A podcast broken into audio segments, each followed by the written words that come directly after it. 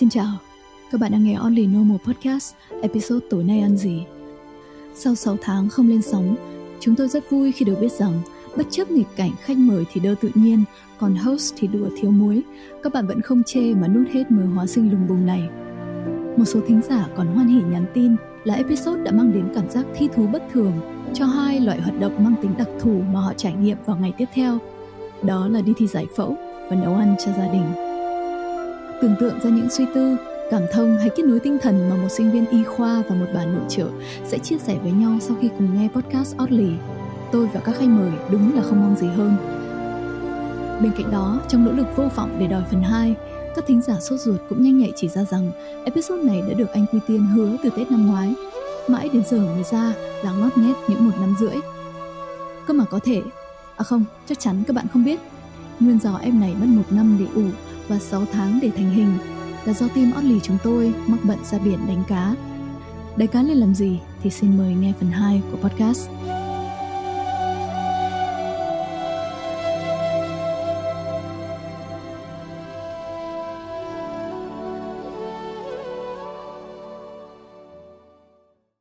Ok, nếu phụ nữ nấu ăn cho đàn ông vì xã hội bất bình đẳng giới, thế thì bất bình đẳng giới ở đâu ra?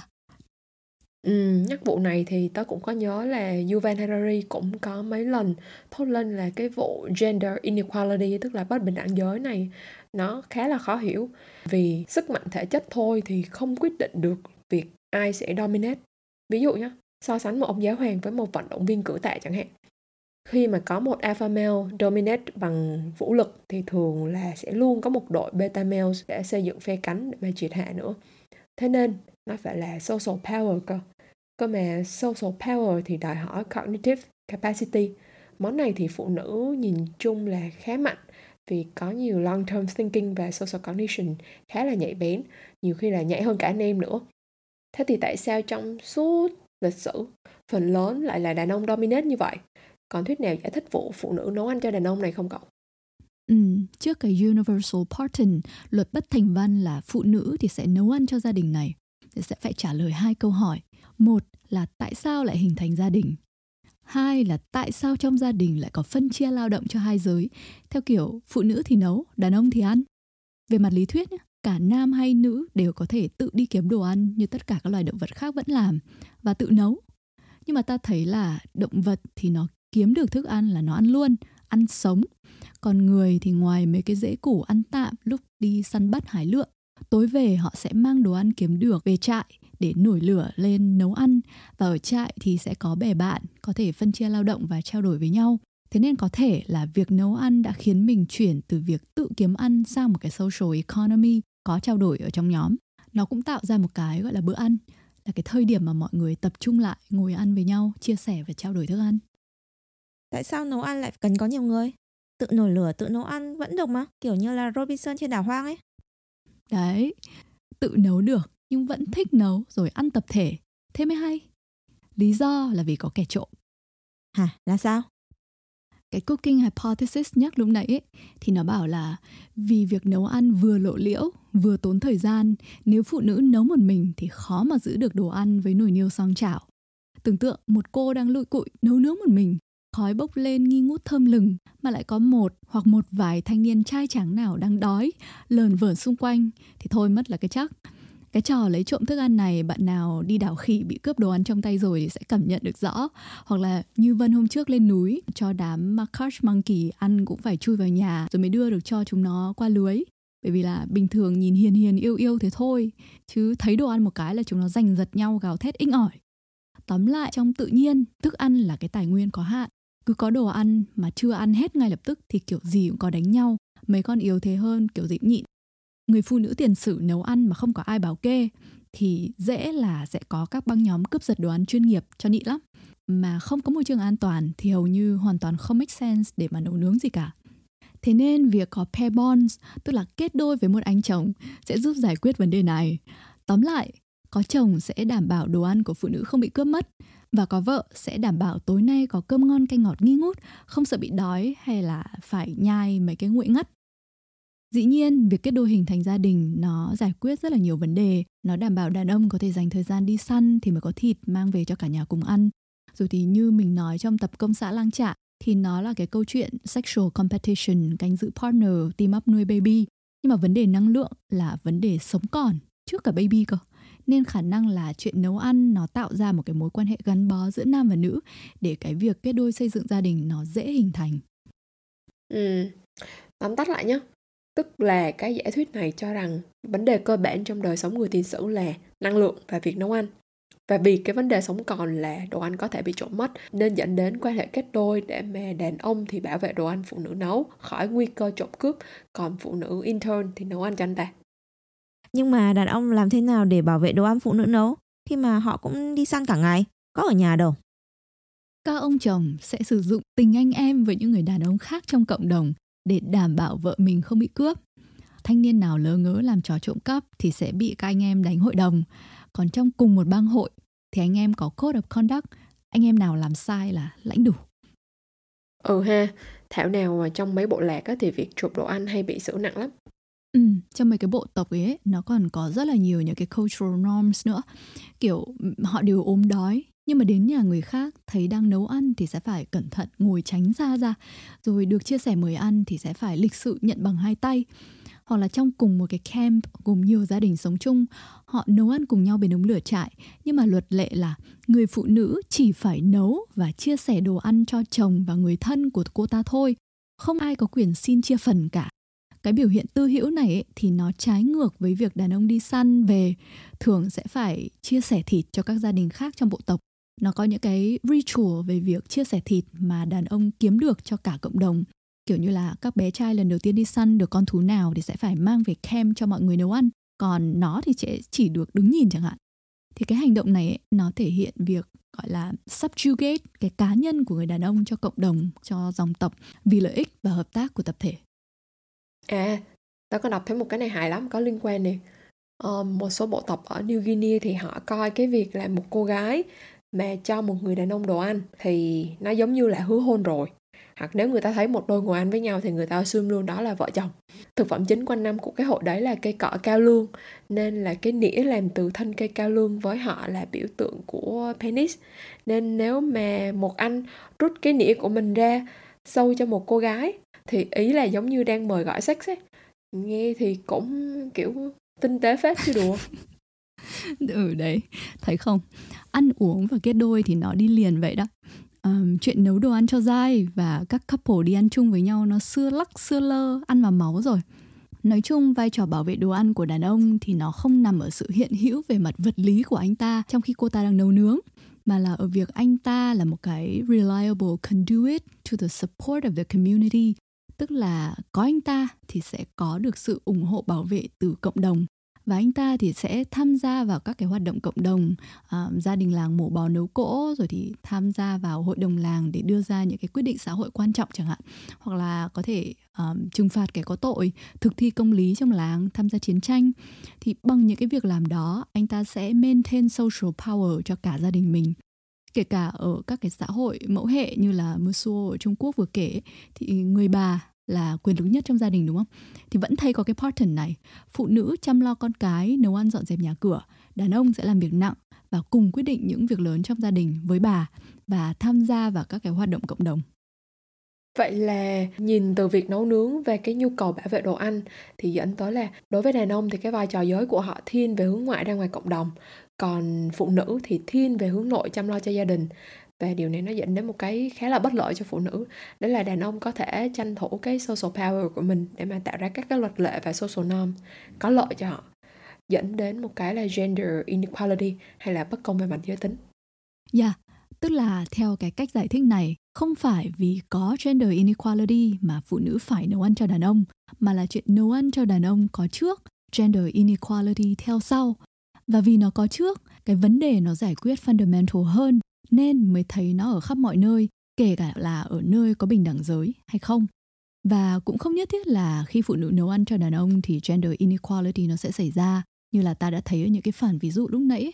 Cơ mà, các cái phản ví dụ này thực ra là số ít, có cơ chế điều kiện đặc biệt. Còn phần lớn các xã hội loài người nói chung, thường thì khi có cơ hội hoặc là có mục tiêu, thì nam giới sẽ tận dụng để mà shape society theo hướng có lợi cho mình, thì nó cũng là cái khá tự nhiên thôi. Dĩ nhiên cũng có nhiều người lý luận là cái norm bắt phụ nữ phải nấu cơm cho chồng ấy, nó không phải để giải quyết vấn đề tính khả thi của việc nấu nướng, mà là được xã hội tạo ra để tránh conflict này, tránh ngoại tình, với cả là giữ cho xã hội ổn định. Cơ mà nó cũng chưa xuôi lắm, bởi vì đi kèm theo cái norm này là việc xã hội luôn luôn expect đàn ông phải subjugate themselves to the lineage, phải tuân theo cộng đồng và hy sinh cho cộng đồng.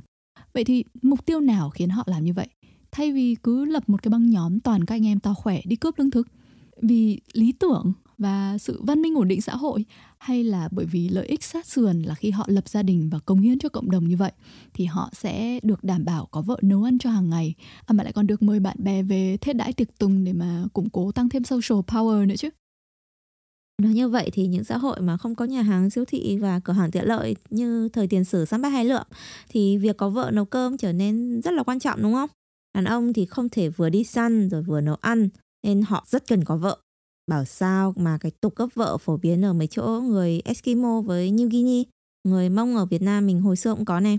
Một phiên bản nữa là ở mấy cái bộ lạc mà đàn ông lấy nhiều vợ, lấy hết cả gái trẻ, thì mấy thanh niên cũng chấp nhận đành lấy vợ già tận sáu mươi tuổi để mà đòi cho ăn.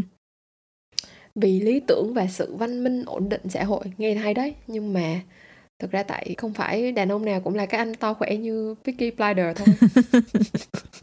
Tức là khả năng có hạn nên không đi cướp được. Anyway, là back về cái thuyết uh, cooking hypothesis đi. Cái thuyết này còn có thể giải thích một cái quan điểm mà chúng ta rất là hay nghe ở Việt Nam về hôn nhân. Như mình nói trong tập uh, công xã Lang Trạ thì hôn nhân là vì sexual selection và để team up nuôi baby, đúng không? Uh, phụ nữ sẽ có resource để nuôi con và đàn ông thì đảm bảo mình là cha đứa bé. Win-win. Còn theo cái thuyết này thì thức ăn cũng là một cái yếu tố quan trọng để khiến đàn ông quyết định lấy vợ và sống một vợ một chồng. Kiểu sexual partner thì kiếm đâu chả được, kiếm người nấu ăn hàng ngày mới khó chứ. Ừ đấy, thế nên không phải mỗi Việt Nam đâu mà là các bộ tộc săn bắt hái lượm và thậm chí là cả xã hội hiện đại phương Tây thì họ đều có câu là đường đến trái tim người đàn ông là đi qua cái dạ dày. Tâm lý typical từ thời tiền sử rồi. Nghe chột dạ quá. Thôi, dừng ép này tại đây cho Trang đi nấu ăn cho chồng rồi quay lại chém tiếp nhé. Bye bye các bạn. Thôi, một bữa không làm nên mùa xuân đâu. Chém tiếp đi.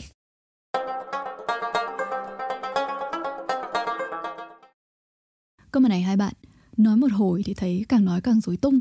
Quay lại về câu hỏi tối nay ăn gì thì tớ rút ra là thuận tự nhiên là ăn tạp. Rất là khó nói cái gì là độc hay tốt, vì chuyện độc hay tốt thì nó phụ thuộc vào chuyện thức ăn, môi trường, cơ thể tương tác với nhau. Không có một cái chế độ ăn cho tất cả. Nhưng mà thế có cái principle chung nào để mà định hướng cái ma trận ăn uống này không? Ừ, nói đến principle chung thì có một cái mà chưa thấy ai phản đối. Đó là đừng ăn đồ chế biến công nghiệp hay là processed food. Vì trong processed food á, thì nó mất hết chất xơ và mất những cái chất mà làm mình cảm thấy đầy, thấy thỏa mãn sau khi ăn. Nên là mặc dù lượng calorie cơ thể hấp thụ thì siêu nhiều, nhưng mà mình cứ ăn mãi không biết chán dẫn đến béo phì đấy. Tại sao mà mấy cái chế độ ăn như là vegan hay là keto nó lại phổ biến rồi đem lại hiệu quả sức khỏe như vậy? Thì tôi đoán là không phải chỉ vì ăn thịt hay là ăn thực vật đâu, mà vì hai cái nguyên nhân như này. Thứ nhất là tại vì nó là whole food. Whole food á, thì plain thì sẽ có fiber, còn thịt thì sẽ có những cái chất khiến cậu ngán không thể ăn quá nhiều được. Có thể cậu và tổ tiên cậu ăn những cái thứ này cả ngàn đời nay rồi, nên là trong cơ thể cũng có những cái cơ chế để mà xử lý chất độc và chất thừa. Nhưng mà bây giờ thì nhiều processed food, xong lại fast food được chế biến với những công thức chuẩn để mà hack được vị giác, nhiều đường, nhiều muối, tạo ra cái dopamine hit khiến mình ăn liên tục không chán. Đấy là những cái thứ hoàn toàn mới trong lịch sử phát triển của loài người, nên là tính ra thì bộ máy sinh lý chưa có kịp uh, thích ứng. Chính vì lý do này mà hồi trước rộ lên một thời là cái paleo diet đó, tức là sử dụng cái chế độ ăn của thời kỳ đồ đá, mục đích là để khôi phục lại cái trạng thái thuận tự nhiên. Hmm. Cơ mà nó cũng lại mắc phải cái sai lầm của tất cả các cái chế độ ăn khác, đúng không? Đấy là cho rằng có một kiểu người typical cho thời đồ đá. Loài người thì rải rác khắp trái đất, sống sót bằng thực phẩm ở những cái hệ sinh thái khác nhau. Thế thì ông nào mới là đồ đá chân chính bây giờ? Rồi thì chúng ta không đi từ thời đồ đá rồi nhảy vọt một bước lên đến thời hiện đại, mà trải qua xã hội nông nghiệp, uh, được công nghiệp, tích tụ bao nhiêu thay đổi cả về genetics lẫn epigenetics. Sinh lý của mình đâu có còn là sinh lý đồ đá nữa đâu. Yep. Thế nên là nếu bảo uh, thuận tự nhiên là ăn theo thời đồ đá thì vẫn là nonsense thôi. à, vậy thì nếu đi theo hướng extreme chỉ ăn plant hoặc chỉ ăn thịt, xong uống supplement với protein bar thay thế thì cũng không có tự nhiên tẹo nào, đúng không? Ừ, thế nên mới bảo cái principle đơn giản nhất là hãy ăn tạp và ăn whole food mà. Tuy nhiên có thể có một cái lý do nữa khiến việc ăn một thứ hoặc là plant hoặc là meat thôi thì có tác dụng tốt. Đấy là vì rất đơn giản, cả hai chế độ ăn đấy đều rất chán, không ai được ăn được nhiều. Mà chính ra thì không ăn nhiều mới là thuận tự nhiên đấy. Để ý xem nhé, bây giờ mình có nào là siêu thị, nhà hàng rồi cửa hàng tiện lợi. Nói chung là thực phẩm tương đối thừa mứa. Nhưng mà những cái đặc điểm đấy thực ra nó là những cái mới mà thời hiện đại vừa mới có thôi. Chứ thời xưa thì trạng thái tự nhiên thường có nghĩa là có rất rất ít đồ ăn. Do đó cái tâm lý của mình, tâm lý thèm đồ ngọt chẳng hạn, thì nó hình thành để mà thích nghi từ thời tiền sử, không có gì mà ăn. Và một anh thợ săn thời đấy, nếu mà đi săn thấy trên cây có quả hay mật ong thì cái điều hợp lý lúc đó là phải ăn thật nhiều vào, thì có thể mai không có mà ăn nữa. Còn từ khoảng một trăm năm trở lại đây thì rất đông trong số chúng ta đang sống trong một cái trạng thái là dư thừa. À, chúng ta ăn quá nhiều và không xử lý được, dẫn đến cơ thể có bệnh tật. Nên chính ra thì ngày nay chết vì béo phì có khi còn nhiều hơn chết đói là như vậy. Tóm lại, bây giờ muốn khỏe thì mình ăn tạp, ăn whole food và ăn ít đi. Nhưng mà các bạn cũng đừng như Vân, ăn ít quá thì không khác gì một bộ xương lơ thơ phất phơ trong gió. Chả có sức mà đi làm podcast đâu. Vân bị Trang kỳ thị chuyện ăn một ngày một bữa đúng không? Ờ, Vân fast. Nhưng mà fast khỏe ra với cả đầu óc tỉnh táo, làm việc tập trung hơn mà. Với cả thật ra intermittent fasting ấy, nó không hẳn là chuyện caloric restriction đâu, mà quan trọng hơn là vấn đề thời gian. Tức là không quá quan trọng cái chuyện ăn gì, ăn bao nhiêu, mà là ăn lúc nào. So far thì um, intermittent fasting hay là ở trong paper viết là time-restricted feeding ấy, thì là cái mechanism make sense nhất. Không tốn tiền mua supplement hay là thực phẩm chuyên biệt, không phải lo giảm số calo xong rồi suốt ngày thấy đói, không phải ăn một thứ chán ngắt suốt tuần để mà lúc nào cũng thèm hết cái này đến cái kia. Vô cùng là thuận tự nhiên luôn. À, Hòa giải thích cơ chế cho anh em đi Hòa. À ừ, intermittent fasting thì rất nhiều nghiên cứu cho thấy là nó đem lại lợi ích sức khỏe, giảm cân tiêu mỡ rồi giảm sưng viêm, xong phòng bệnh tim mạch, béo phì, phòng ung thư. Chung là vẫn có thể ăn tạp và ăn cùng một lượng calo như bình thường, ăn cho no chứ chẳng phải nhịn. Cái duy nhất là phải co hẹp cái thời gian ăn trong ngày, đừng ăn liên tục thôi. Tóm lại là đừng ăn nhiều bữa. Thường thì người ta sẽ skip bữa sáng hoặc là bữa tối, hoặc là như Vân thì nó chỉ ăn một bữa chiều thôi. Sao lại thế? Bình thường thì nhà mình mọi người vẫn bảo là tuyệt đối không được bỏ bữa mà. Ừ, ba bữa một ngày thì nghe có vẻ normal thôi, chứ thực ra là rất odd đấy. Odd hơn nữa thì là ngày nay các bạn cố giảm số calo bằng cách chia nhỏ các bữa ăn ra, mỗi lúc ăn một tí thôi, xong lúc nào cũng thấy đói, hoặc là ăn vặt suốt ngày. Và việc ăn luôn mồm thực ra là rất hại, vì nó sẽ khiến cho cơ thể lúc nào cũng tiết ra insulin.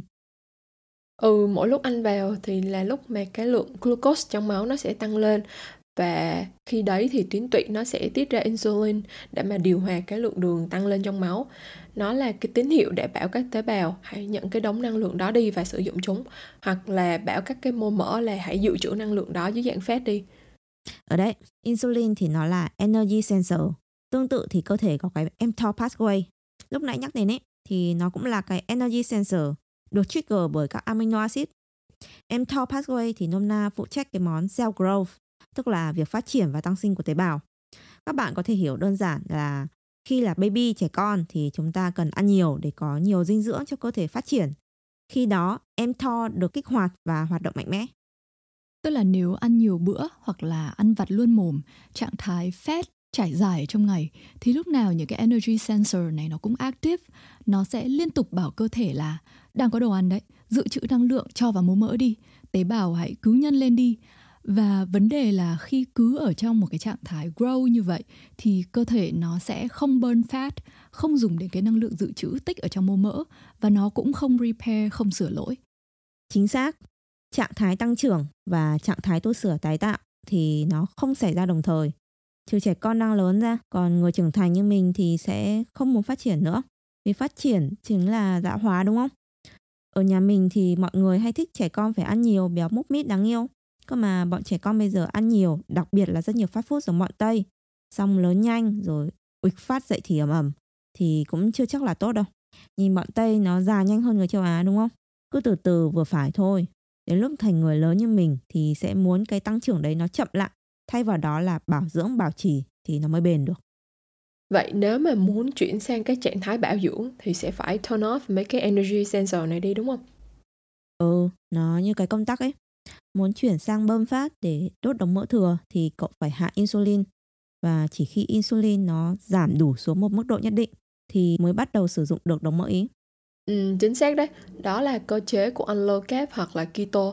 Tức là giảm lượng glucose thì sẽ giảm được insulin. Cơ thể mà không có glucose thì sẽ quay ra là burn fat, dùng các axit béo để tạo ra ketones. Và chính ketones này nó sẽ thay thế cái năng lượng chạy bằng glucose như thông thường. Ừ, tuy nhiên dù là ít carb hay toàn thịt không carb thì nếu ăn, insulin vẫn tiết ra. Vì một số protein thì cũng trigger insulin, không chỉ carb đâu. Bên cạnh đó thì những cái keto theo kiểu extreme thì ăn mỗi chất béo với protein, hoàn toàn không có carbs, thì nó gặp phải mấy vấn đề như này. Vấn đề số một là chỉ ketones thôi thì không đủ cho não hoạt động. Dù có đốt mỡ âm ầm tạo ra một mớ ketone đi chăng nữa thì não vẫn cần glucose. Vấn đề số hai là chỉ ăn thịt thì không có chất xơ cần thiết để hệ vi sinh vật trong ruột già khỏe mạnh lâu dài. Vấn đề số ba là ăn nhiều thịt, nhiều protein, có nhiều amino acid thì sẽ kích hoạt mTOR. Nhớ là mình không chỉ muốn hạ insulin mà còn muốn inhibit, nôm na là hạ cả cái mTOR xuống nữa. Thế nên cần phải dừng ăn trong thời gian đủ lâu để mà cơ thể có thể chuyển trạng thái từ fat state sang fasting state đúng không? Yes, muốn vừa tiêu mỡ vừa turn off trạng thái tăng trưởng, chuyển sang trạng thái tu sửa tái tạo thì nên hạn chế khoảng thời gian ăn lại, co hẹp nó vào một khung giờ thôi chứ đừng ăn liên tục. Khi cậu dừng việc cho thức ăn vào mồm thì sau một khoảng thời gian nhất định cơ thể sẽ dừng tiết insulin, thay vào đó là tiết ra glucagon, là tín hiệu để chuyển sang trạng thái fasting. Ở trạng thái fasting này thì mTOR pathway cũng không hoạt động, thay vào đó là một cái pathway khác là a em pê ca sẽ được kích hoạt để bắt đầu việc tu sửa bảo dưỡng.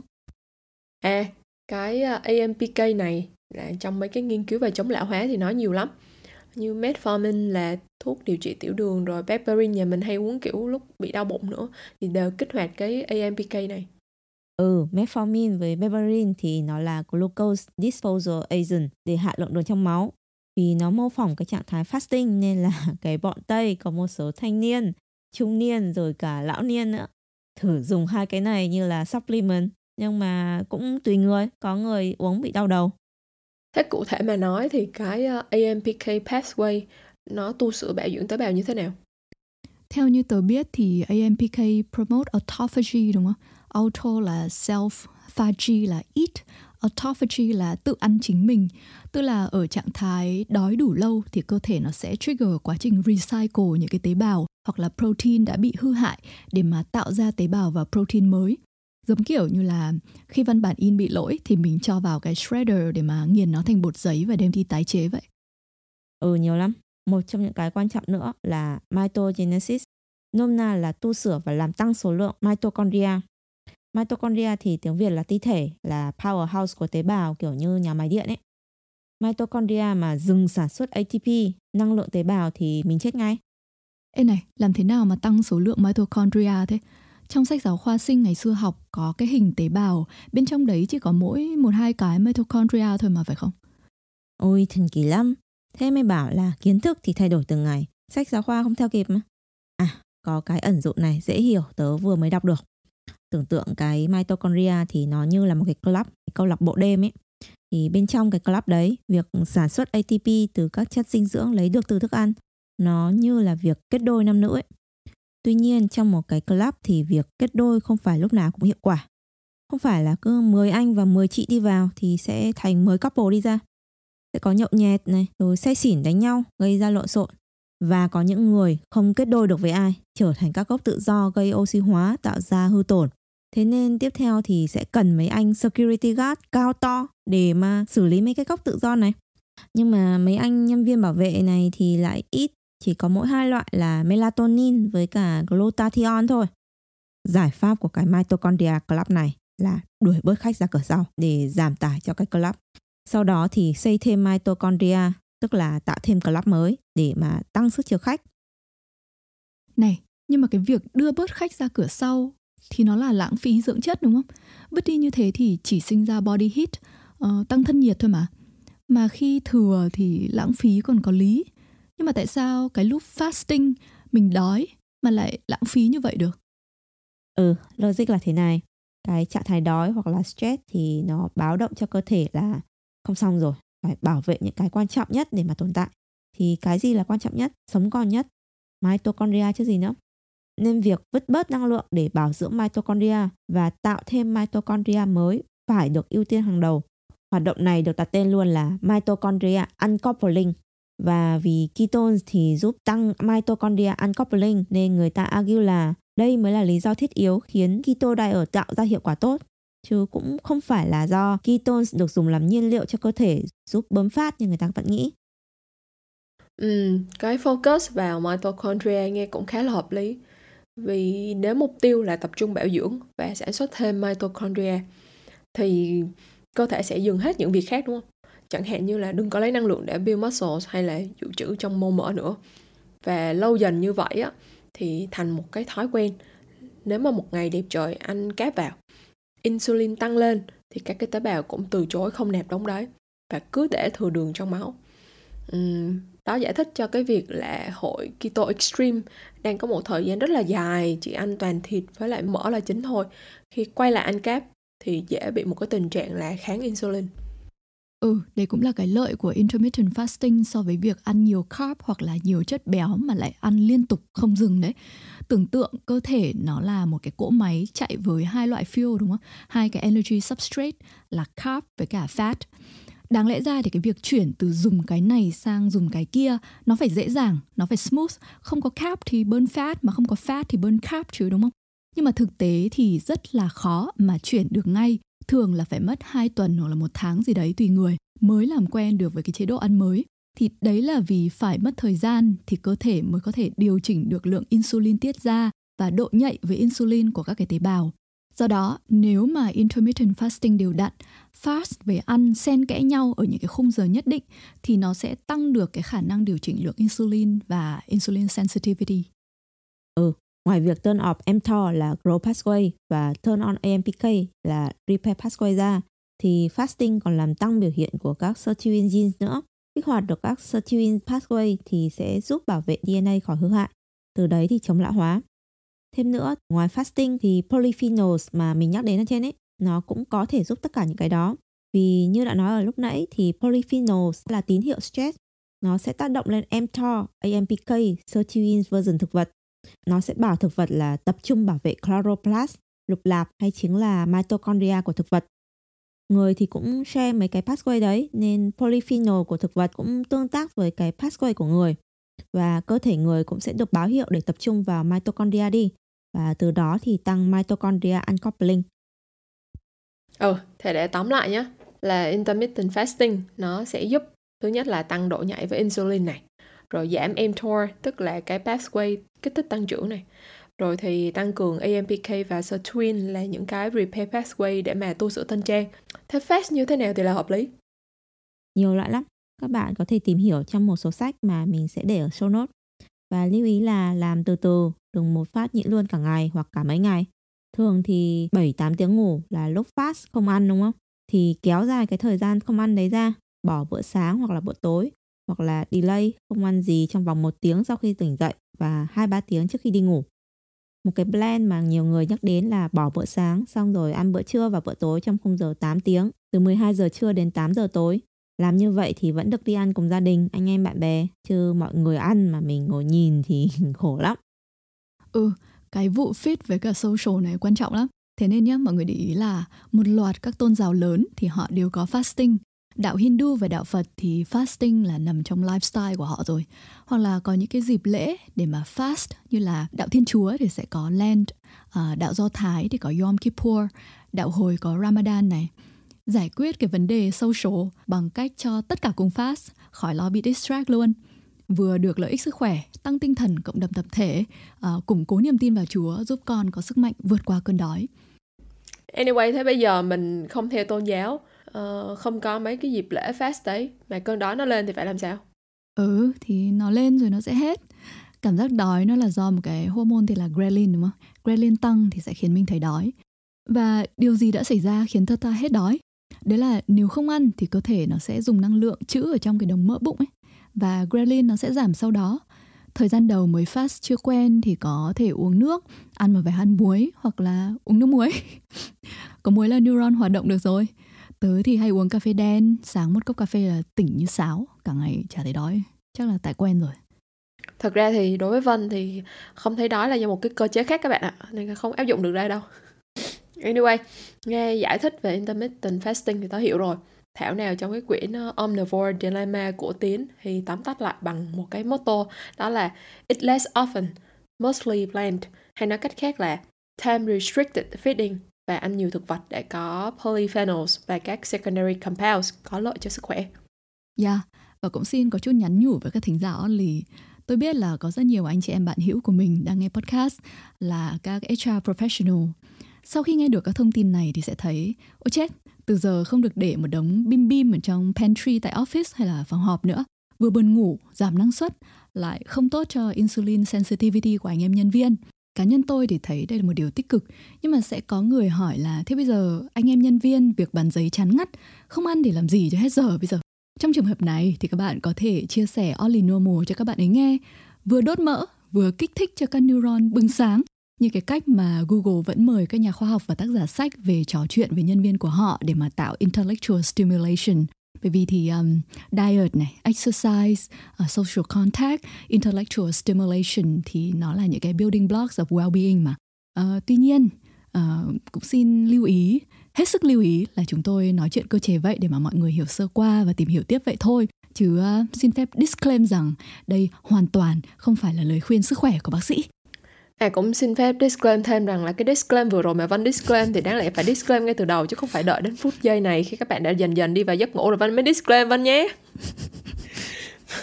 Anyway, đúng như Vân nói là chúng tôi chả dám khuyên ai, có tư cách gì đâu mà khuyên. Nhưng nếu có khuyên thì chúng tôi chỉ dám khuyên gương mặt trang bìa của Only Normal a ca kiến trúc sư Lê Quang là dạo này anh có vẻ cần chống lão hóa. Và không biết các bạn không biết chứ do tôi không biết đây là do vô tình, nhưng mà thực ra tôi nghĩ đó là do chiến lược chọn thành viên đặc biệt của host Vân, mà tôi để ý là cân nặng của một số thành viên ngày một tỷ lệ thuận với độ dài của podcast. Các bạn đang nghĩ là tôi đang body shaming. Um, vâng, tôi disclaim thêm là chúng tôi đang body shaming thật. Thôi nhé, mong là Hải và anh Quang nghe được tới đoạn này. Uhm, xin hết.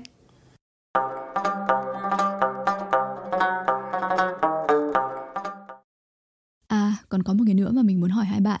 Đấy là lúc nãy Hòa có nói về việc không bao giờ có một cái chế độ ăn one size fits all mà tốt hết cho tất cả mọi người. Bởi vì là sức khỏe người ăn thì nó là một cái tương tác giữa yếu tố sinh lý, di chuyển của người ăn với những cái đặc điểm cụ thể ở trong mỗi hệ sinh thái, động thực vật, vi sinh ở trong chuỗi thức ăn ở mỗi vùng, đúng không? Thế thì khi nó là một cái feedback loop như vậy sẽ hình thành nên những cái văn hóa ẩm thực rất là riêng biệt. Và khi nhìn vào những cái culinary culture đấy và tự hỏi tại sao người ta lại ăn thế nhỉ? À, thì tôi thấy là có rất là nhiều cái wow, có rất là nhiều ví dụ về chuyện các nền văn hóa. Mặc dù không hề biết gì về sinh học phân tử, nhưng mà họ đã tìm ra những cái giải pháp dinh dưỡng và đúc kết nó thành những cái truyền thống ăn uống chỉ bằng trial and error thôi, thử và sai qua hàng ngàn năm. Những cái này đến giờ khoa học hiện đại nghiên cứu vào mới thấy là ồ, ra là thế. Chẳng hạn thời xưa ở Scandinavia, ở vùng bán cầu Bắc, quanh năm tuyết phủ, điều kiện khắc nghiệt, lại còn tối tăm, rất là ít ánh sáng mặt trời. Người mà sống ở đấy thì sẽ hay bị còi xương, xương của họ sẽ mềm yếu, dễ cong vẹo bởi vì là thiếu vitamin D mà. Thế nhưng trong số đó thì lại nổi lên hội Viking, khỏe như vâm, đóng tàu vượt biển đi xâm chiếm một loạt các vùng khác. Thế thì tại sao người Viking lại không bị còi xương? Đấy là vì họ ăn rất là nhiều cá tuyết. Một bữa cá có thịt, trứng, gan thôi là đủ lượng vitamin D cho cả tháng. Và cơ thể có thể dự trữ được đồng ý là bởi vì vitamin D nó là fat soluble mà. Đấy, thì nhờ người Viking họ truyền từ đời này qua đời khác cái practice chiết xuất dầu từ gan cá, nên hồi bé bọn mình mới có dầu cá mà uống ấy. Mà cái hay là ngày xưa họ đâu có biết gan nhiều vitamin D nhất đâu. À, có khi chỉ là họ để ý thấy ông nào uống dầu từ gan cá thì đô hơn, bọn trẻ con uống thì cứng cáp hơn, nên là truyền miệng rồi bắt chước nhau thôi. Hoặc là người Eskimo thì bởi vì họ chủ yếu ăn thịt động vật mà, thế nên sẽ thấy là họ còn ăn ruột tuần lộc, ở bên trong có chứa địa y. Cái điều này là bởi vì trong địa y có nhiều folic acid để mà điều hòa lượng homocysteine có nhiều ở trong thịt. Ở vùng Mesoamerica, mấy nước như kiểu Mexico thì hay có các món ăn mà trong đấy lúc nào cũng có bộ ba corn, beans và squash, ngô, đậu đỗ và bí. Ba cái này hợp lại thì tạo thành một cái complete protein. Hoặc là cái vùng đảo Crete ở Địa Trung Hải, một trong năm cái blue zones nổi tiếng sống lâu mà các bạn vừa kể đi, thì nhìn vào cách ăn uống của họ, chúng ta thấy cái gì? Goat and sheep cheese, mitochondria uncoupling, uh, dầu ô liu thì uh, có nhiều polyphenols. Hoặc là họ còn ăn cực kỳ nhiều những cái loại rau dại, có hơn một trăm năm mươi loại mùa nào thức đấy. Và cái tên cũng như là cách nhận biết của các cái loại rau dại này thì được các bà mẹ truyền lại cho con cái qua những cái bài hát dân ca. Truyền thống ăn rau dại nó đến từ việc cái vùng này ngày xưa có nhiều chiến tranh. Có thời điểm họ bị quân Đức chiếm, cướp hết gia súc và lương thực, thành ra phải dựa vào rau củ dại mà sống. Thế nên là cái việc dạy con cháu nhớ đến những cái ý để mà sinh tồn thì nó rất là quan trọng. Và again, rau dại thì có cái gì? Polyphenols. Họ lại còn theo Greek Orthodox, fasting dài ngày trong mùa chay nữa, bảo sao không sống dai. Đấy, thế thì có thể thấy là văn hóa truyền thống nó như là một cái uncontrolled experiment thực hiện trên một population trong một thời gian dài. Và một số trong đó, những cái có hiệu quả tốt thì sẽ được lặp lại, tạo thành ký ức tập thể, kiểu như là một cái bộ nhớ lưu trữ những cái wisdom được encode ở trong cultural practice. Vậy thì khi mà reductive science chưa thể giải đáp hết những cái vấn đề rối tung này, thì liệu chúng ta có nên tham khảo một cái rule of thumb là những cái thứ nào mà đã được ăn cả ngàn đời nay ở vùng đất của chúng ta, những cái công thức, cái cách chế biến mà tổ tiên ta xưa nay vẫn làm, thì maybe là nó tốt và maybe là có một cái wisdom nào đó ở trong đấy, để mà từ đấy chúng ta có hướng tìm hiểu xem kiểu như là tại sao lại ăn như thế, cơ chế là gì. Các bạn thấy thế nào? À, Vân nói thế thì tôi nghĩ đến một cái principle nữa mà mọi người có thể consider. Đấy là eating right for your culture. Nôm na là người ở đâu thì ăn theo truyền thống ở đấy. Lý do là vì cơ thể mình thừa hưởng cả genetics lẫn epigenetics từ tổ tiên. Mà cả genetics lẫn epigenetics thì đều bị shape bởi điều kiện sống và cách sống cụ thể ở từng vùng. Có một cái ví dụ rất hay thể hiện cái tương tác giữa điều kiện sống, ẩm thực và gen di truyền này. Các bạn biết là trong hạng mục các điều kiện sống thì dịch bệnh là cái có ảnh hưởng rất lớn đúng không? Chẳng hạn là bệnh sốt rét thì là cái phổ biến thường xuyên hành hạ con người thời xưa. Thì nó là một cái selective stressor khiến cho một số yếu tố di truyền được chọn lọc. Chẳng hạn như là sickle cell anemia, bệnh thiếu máu hồng cầu hình lưỡi liềm. Nó là một cái đột biến gen khiến cho hồng cầu thay vì có hình tròn mà lại có hình lưỡi liềm, sẽ làm giảm khả năng vận chuyển oxy cũng như lưu thông hồng cầu trong cơ thể. Tuy là trong trường hợp bình thường thì không tốt, nhưng mà trong trường hợp bị sốt rét thì lại tốt, bởi vì nó làm giảm khả năng phát triển và nhân lên của ký sinh trùng sốt rét. May mắn là cái mã gen quy định cái sickle cell này thì lại là gen lạ. Thế nên nếu bạn có kiểu gen dị hợp tử, heterozygous, thì bạn vẫn sống bình thường, lại còn kháng được sốt rét. Do đó bạn được bảo vệ và truyền lại cái gen ấy cho đời sau. Người ở châu Phi, mấy nước như kiểu Kenya là hay có món này. Song song với cái sickling gene ở châu Phi thì lại có một cái gen khác của người ở vùng Địa Trung Hải và khu vực sông Tigris ở Iraq và Syria ấy. Đa số người dân ở những vùng này họ có một cái khuyết điểm ở cái gen G six P D. G six P D là cái tạo ra enzyme cần thiết cho quá trình recycle của glutathione, là một chất có tác dụng giúp bảo vệ hồng cầu khỏi bị phân hủy. Thì G six P D là gen nằm trên nhiễm sắc thể X, nên nếu bạn là phụ nữ có hai nhiễm sắc thể X đều mang gen trội hoặc là một trội một lặn thì vẫn bình thường. Còn nếu mà cả hai nhiễm sắc thể X đều mang gen lặn thì bạn sẽ hơi hơi thiếu máu. Đấy là nữ, còn nam thì sẽ nguy hiểm hơn. Tại vì nam giới chỉ có một nhiễm sắc thể X thôi, nên là nếu mà mang gen trội thì sẽ hơi thiếu máu, và nếu mang gen lặn thì sẽ lại càng thiếu. Khiếm khuyết di truyền gây thiếu máu này nhiều khả năng cũng là do được chọn lọc, bởi vì mấy vùng này ngày xưa thì cũng bị sốt rét hoành hành. Ừ, đấy là dịch bệnh làm ảnh hưởng đến gen di truyền. Thế còn ẩm thực thì liên quan gì? À thì mấy vùng Địa Trung Hải hay Lưỡng Hà đấy, họ có một món đặc sản gọi là fava bean, đậu fava, hay là ở Nhật mình gọi là sora mame đấy. Cái đậu này là thứ khiến dân ở đây khốn khổ mỗi mùa xuân về. Rất nhiều người cứ hễ ăn fava hoặc ngửi phấn hoa fava là bị dị ứng nặng, đặc biệt là con trai. Buồn ngủ, chóng mặt, buồn nôn liên tục, đêm mơ ác mộng, tí tiểu ra máu. Cái hiện tượng này nó phổ biến đến mức còn được đặt tên là Baghdad Fever cơ.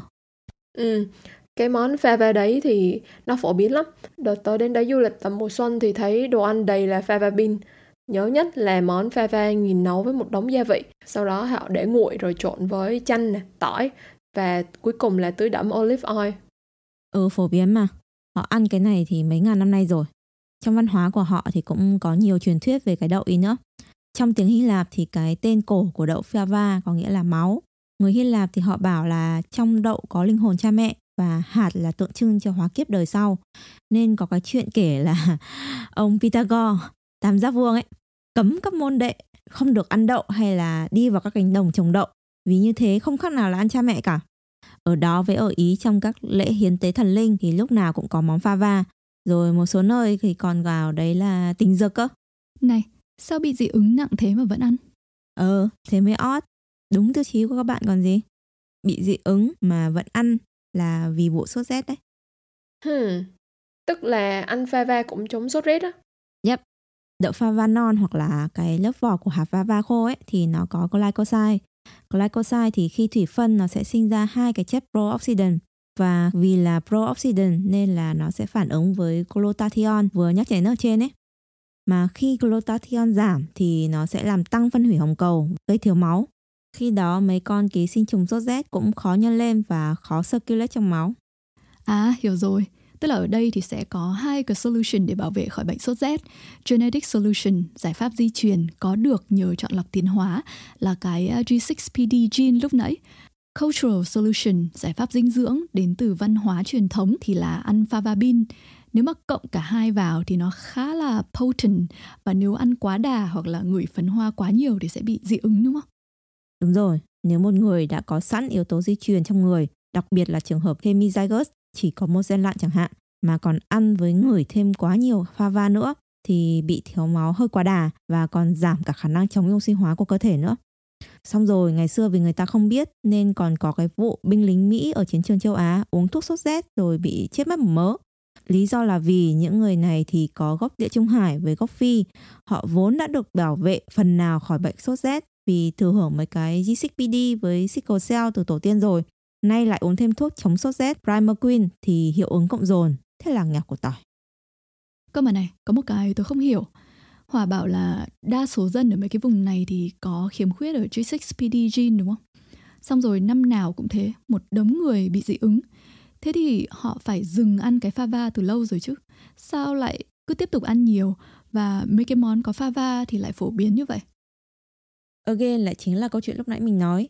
Đấy là không phải chỉ ăn fava mà là ăn fava với cái gì, cách ăn ra sao. Chẳng hạn họ sẽ tránh ăn đậu non rồi trước khi ăn thì sơ chế, bỏ đi cái lớp vỏ của hạt đậu. Có một cái tớ thấy wow nhất đấy là mặc dù ăn fava sẽ làm giảm chất chống oxy hóa, nhưng kết quả cuối cùng thế nào thì là còn tùy vào gia vị. Gia vị á? Ừ. Có mấy cái nghiên cứu nhân chủng học họ đi survey một loạt thảo dược mà các dân tộc đã dùng để làm thuốc chống sốt rét. Và trong list pro-oxidant giống fava ấy, thì có rosemary, quế, nhục đậu khấu, tỏi, hành tây, húng quế, đinh hương. Thấy quen không? Như kiểu nghe ở đâu rồi đúng không? Chính là mấy gia vị truyền thống trong ẩm thực Địa Trung Hải đấy. Các gia vị này sẽ làm cho hiệu quả chống sốt rét của fava càng được tăng cường hơn. Ngược lại, vào mùa xuân nhiều người bị dị ứng thì các món có fava sẽ được nấu với cái gì? Thyme, ớt, oregano, muối, vừng, sumac berries là những chất chống oxy hóa. Nó sẽ kháng lại hiệu ứng của fava khi mà phấn hoa fava tràn ngập khắp nơi trong không khí. À, thật là thần kỳ. Toàn là những cái hiding in plain sight mà mình không biết nhỉ. Đúng là vì kiểu hàng ngàn năm nay làm thế rồi, thế nên là người ta cứ tiếp tục làm thôi.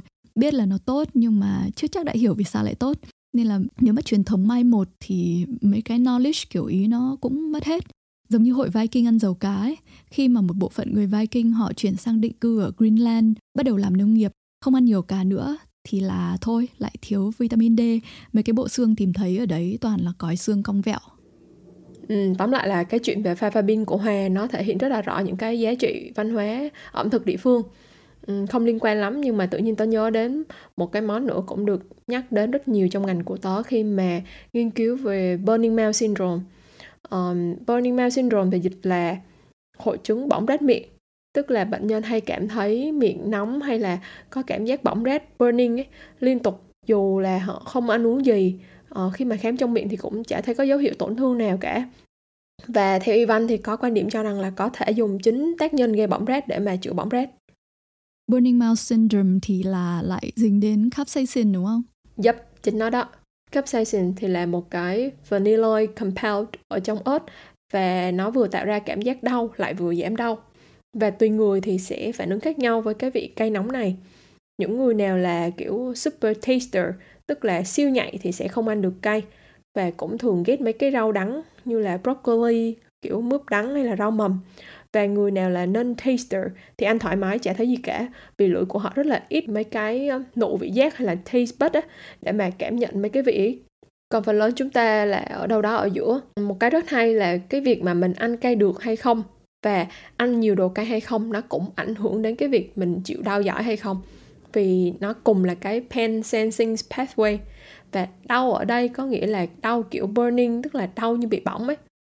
Ừ, vụ super tester hay non tester là có yếu tố di truyền này. Ừ, đúng rồi, nhưng có cái này hay hơn. Ừ, đố hai cậu nhé, tại sao ớt lại cay? À không, chính xác hơn là cái vị đấy nó là vị cay nóng, bởi vì cái vê a một pain pathway trong cơ thể mình nó đọc được cái tín hiệu capsaicin theo nghĩa đen á, là cái sự tăng nhiệt độ. Tại sao ớt lại cay nóng à? Ờ, thì như Hòa nói lúc nãy đúng không? Capsaicin chắc cũng là cơ chế tự vệ của ớt để mà nó khỏi bị ăn. Chính xác mà nói thì là vì nó muốn bị ăn bởi một vài con nhất định và không muốn bị ăn bởi các loại còn lại. Và chuyện loài nào là the chosen one quyết định cái vị đấy là vị cay hay là vị nào khác. Thế capsaicin thì được design cho loài nào thế? À, câu chuyện là như này. Cái chili hay là quả ớt ấy, nguồn gốc nó là từ Nam Mỹ. Nó thì hay mọc ở mấy cái hẻm núi, chỗ biên giới vùng Arizona với Mexico. Có phải cây ớt thì thân nó mềm không? Nên là nó sẽ cần được mọc ở dưới những cái cây lớn hơn và có bóng râm, mục đích là để che chở bảo vệ uh, khỏi cái điều kiện khí hậu sa mạc rất là khắc nghiệt. Và cái cây bảo mẫu mà ớt thích được ở cạnh nhất là những cái cây hackberry tree, hay tiếng Việt dịch là cây xếu. Và vấn đề gặp phải là hackberry ở mấy cái vùng đấy nó cũng tương đối là hiếm. Nên là cây ớt nó sẽ cần có các cái loài chim để mang hạt của nó đến chỗ cây xếu. Vì chim thì bay đi được xa mà.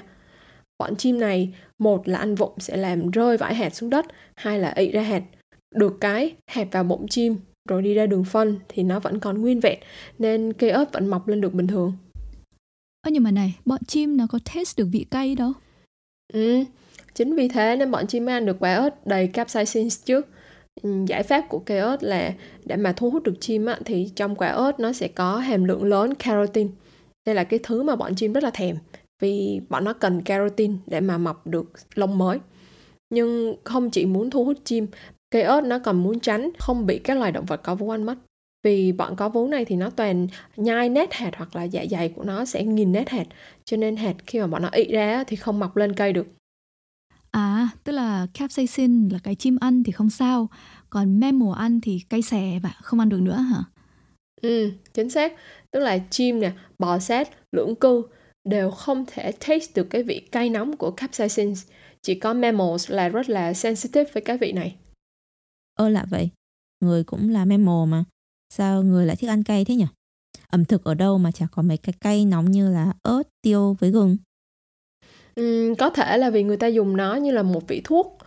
ờ, Hồi xưa có nơi người ta dùng nó làm thuốc diệt giun sán ấy, ờ, rồi thuốc bôi ngoài da. Xong dần dần người ta thấy ớt không có độc nên bắt đầu cắt nhỏ ra cho vào đồ ăn, thì thấy nó cũng tốt cho sức khỏe nên dùng nhiều dần. Còn mà có một cái giả thuyết khác cũng thú vị lắm. Đấy là người ta bảo việc dùng mấy cái cây nóng kiểu tiêu, ớt, gừng như là gia vị phổ biến khắp nơi như vậy chưa chắc đã vì lợi ích sức khỏe, mà có thể vì một tác dụng khác. Tác dụng gì? Là bởi vì ớt với tiêu thì có các cái chất chống oxy hóa, làm giảm hoạt động của bọn vi sinh vật ở trên thịt. Và ngày xưa thì làm gì có tủ lạnh, thịt nấu lên là để lâu là sẽ ôi á, ăn vào dễ ngộ độc. À, cũng hợp lý. Nhưng làm sao kiểm chứng được cái giả thuyết ấy? À, thực ra cái này cool lắm. Người ta sẽ đi scan một đống cookbook để tìm các cái công thức nấu ăn truyền thống của mỗi vùng. Nếu mà cái giả thuyết dùng tiêu ớt để chống thịt ôi này là đúng á, thì sẽ có hai cái prediction. Thứ nhất là ở những nơi mà ẩm thực truyền thống có dùng gia vị cay thì cậu sẽ thấy là cái số lượng của món thịt chứa gia vị cay nhiều hơn cái số lượng món rau chứa gia vị cay. Thứ hai là càng những nước ở gần xích đạo thì càng có nhiều món thịt có chứa các chất cay nóng này, như kiểu so sánh Ấn Độ với lại Na Uy ấy. Dĩ nhiên là cái việc dùng gia vị cay phổ biến hay không nó còn phụ thuộc vào vô vàn những yếu tố nữa. Ví dụ như là giao thương buôn bán này, rồi chiến tranh gia vị, rồi khả năng sáng tạo ẩm thực, bla bla. Nhưng mà nói chung là tôi thấy cái giải thuyết này cũng khá là thú vị và đáng để xem xét. Ừ, rất là hay. Thế thì bây giờ đề nghị Trang với Hòa đi nghiên cứu xem tại sao ốc luộc lại chấm mắm gừng đi. À, thì đầu tiên biết ngay là gừng thì có polyphenols nên sẽ kích thích mitochondria uncoupling, tạo ra body heat làm nóng người rồi này. Ồ, mà nó còn dính đến cân bằng giữa tính hàn với tính nóng nữa mà đúng không?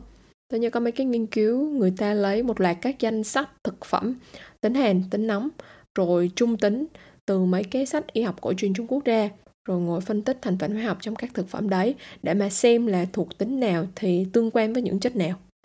Chẳng hạn như tính hàn thì nó tương quan với B mười hai, folate, rồi tính nóng thì nó tương quan với B sáu, protein hay là caffeine.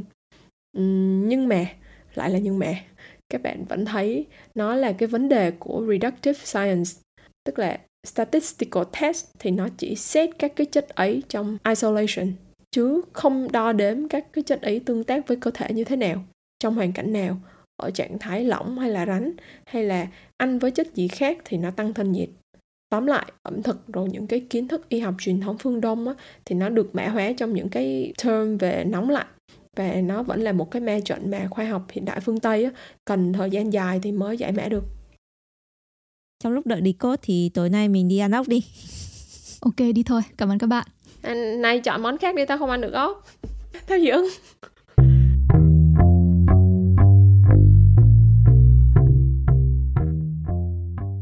We eat chili every day. We eat red. We eat green. We put chili in everything except oatmeal. Doesn't work.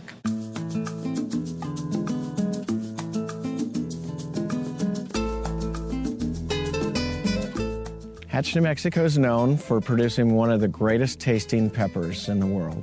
This valley is very fertile. We have the right environment. We have the right altitude. People say it's the minerals in the soil. And it all comes together to make an ideal chili. God smiled on us. You get green chili and red chili from the same plant. The flavor is completely different than if you pick like an Anaheim chili or uh, any pepper from Mexico. It has a green note. I, I don't know how else to describe it. We've never had anybody that doesn't like it. I know it's the secret to happiness, is it gets you nice and happy and wake you up. Chili peppers are part of our culture. You find it on everything in the state. We have a, a state question, which is green or red. In my family, I'm a green chili eater. My husband's a red chili eater. And the right answer for the people that are in the know, it's Christmas. You get one green, one red. We usually put it in everything. There isn't a, a taco or a burrito around that we haven't mixed it in. I think green chili is like salt and pepper. It's it's something you must have. New Mexico without chili is like Florida without oranges. Like a fish without water. The day without sunshine. Alo, chào Quý Tiên. Hello. Quý Tiên, anh biết không, em đã định end episode này ở đây rồi, nhưng mà thấy anh lân la đăng quote của chị tiến sĩ Taylor trên tường nhà Audley làm em hết hồn. Ủa, hết hồn chi vậy? Quote hay mà. Tại sao con người có thể ăn salad mà lại không thể ăn cỏ? Người ta hỏi hay như vậy mà người câu hỏi lại còn xinh nữa. Chỉ tiếc mà giá mà tiến sĩ Taylor biết tiếng Việt, ở nghe được episode này của Audley thì chẳng phải là tất cả câu hỏi của chị đã được giải đáp rồi sao? Ừ, ừ, đồng ý là sau khi nuốt xong cái đoạn ruột non ruột già lùng bùng ở đầu tập này ấy, thì uh, cả chị Taylor hoặc là các thính giả thân yêu của chúng ta thì sẽ thêm phần sức mạnh để đứng vững trước các cái làn sóng dinh dưỡng mới. Tuy nhiên như anh John Green thì cũng nói đấy, cãi nhau một hồi thì sẽ end up định nghĩa lại xem thế nào là cỏ. Vì cỏ sống thì không ăn được, nhưng mà bánh mì aka cỏ đã qua chế biến thì vẫn ăn tì tì thế thôi. Hồi Academia Losa thì cũng đang vẽ ra mấy cái chiến lược nuôi sống cả thế giới bằng cỏ trong trường hợp chiến tranh hạt nhân nhá. Thế nên là thôi, xê e ô bớt tạo nghiệp đi, đi về làm podcast cho anh em được nhờ. Hôm trước bọn em đang nói đến khúc Eating Right for Your Culture, Thế thì uh, giờ đề nghị xê i ô kể chuyện ăn uống ở muôn nơi đi anh. Đang nói chuyện văn hóa ảnh hưởng lớn đến chuyện ăn uống này. Ừ, chả hiểu tại sao ăn nó là cái việc thiết yếu như vậy mà ở nhiều quốc gia, nhiều văn hóa ấy. Ai cứ ai ăn, ăn tham thì sẽ bị coi là vô văn hóa, chả hiểu sao. Người Việt thì có cái câu là miếng ăn là miếng tồi tàn, rồi miếng ăn là miếng nhục. Rõ ràng thì ban đầu con người ăn cho no này, nhưng mà dần dần rồi phú quý thì sinh lễ nghĩa. Người ta càng giàu thì người ta càng chuyển hướng sang không phải ăn cho no nữa mà là ăn cho sang. Điều này thì có vẻ đúng với cả phương Đông lẫn phương Tây. Lần đây thì mới xem được, tình cờ thôi, xem được một cái video. Các bạn thính giả của Only cũng có thể search ở trên YouTube hoặc là TikTok ấy. Search là How Does the Queen Eat Banana? Nữ hoàng ăn chuối như thế nào? Không biết là có đúng không, nhưng mà người mà người ta bảo là đầu bếp của nữ hoàng, ông cũng bảo là nếu mà nữ hoàng ăn chuối thì quý bà sẽ không dùng tay để bóc vỏ, vì nó không được có sang. Bóc thế thì khác gì là khỉ. Nữ hoàng sẽ phải dùng dao và dĩa này, cho quả chuối vào trong một cái đĩa này, sau rồi dùng dao dĩa chop off hai cái đầu của quả chuối, rồi tách lấy phần vỏ, rồi lấy dao cắt từng mẩu nhỏ, từng mẩu nhỏ, rồi lấy dĩa từ tốn đưa lên miệng. Rất là quý tộc đúng không? Nhưng mà theo thiện ý của một người nông dân như mình thì đúng là một pha xử lý quá là cồng kềnh. Nhưng mà nói rộng ra thì dùng tay để bốc thức ăn, thực sự nó là một cái tabu ở nhiều văn hóa. Người phương Tây thì dùng dao dĩa, rồi người phương Đông dùng đũa. Trong các nền văn hóa lớn thì có lẽ chỉ có người Ấn và người Hồi giáo là họ ăn bốc thôi. Cái văn hóa này thì họ cho rằng đồ ăn thức uống là do đấng tối cao ban cho, nên khi mà đón nhận thì cũng phải đón lấy bằng tay trần một cách rất là thành kính. Ngoài ra thì cái việc ăn bằng tay họ cũng cho rằng là nó chạm được đến mọi giác quan, khiến họ cảm thấy ăn ngon miệng hơn, như là cái câu khẩu hiệu của ca ép xê ấy, vị ngon trên năm đầu ngón tay này.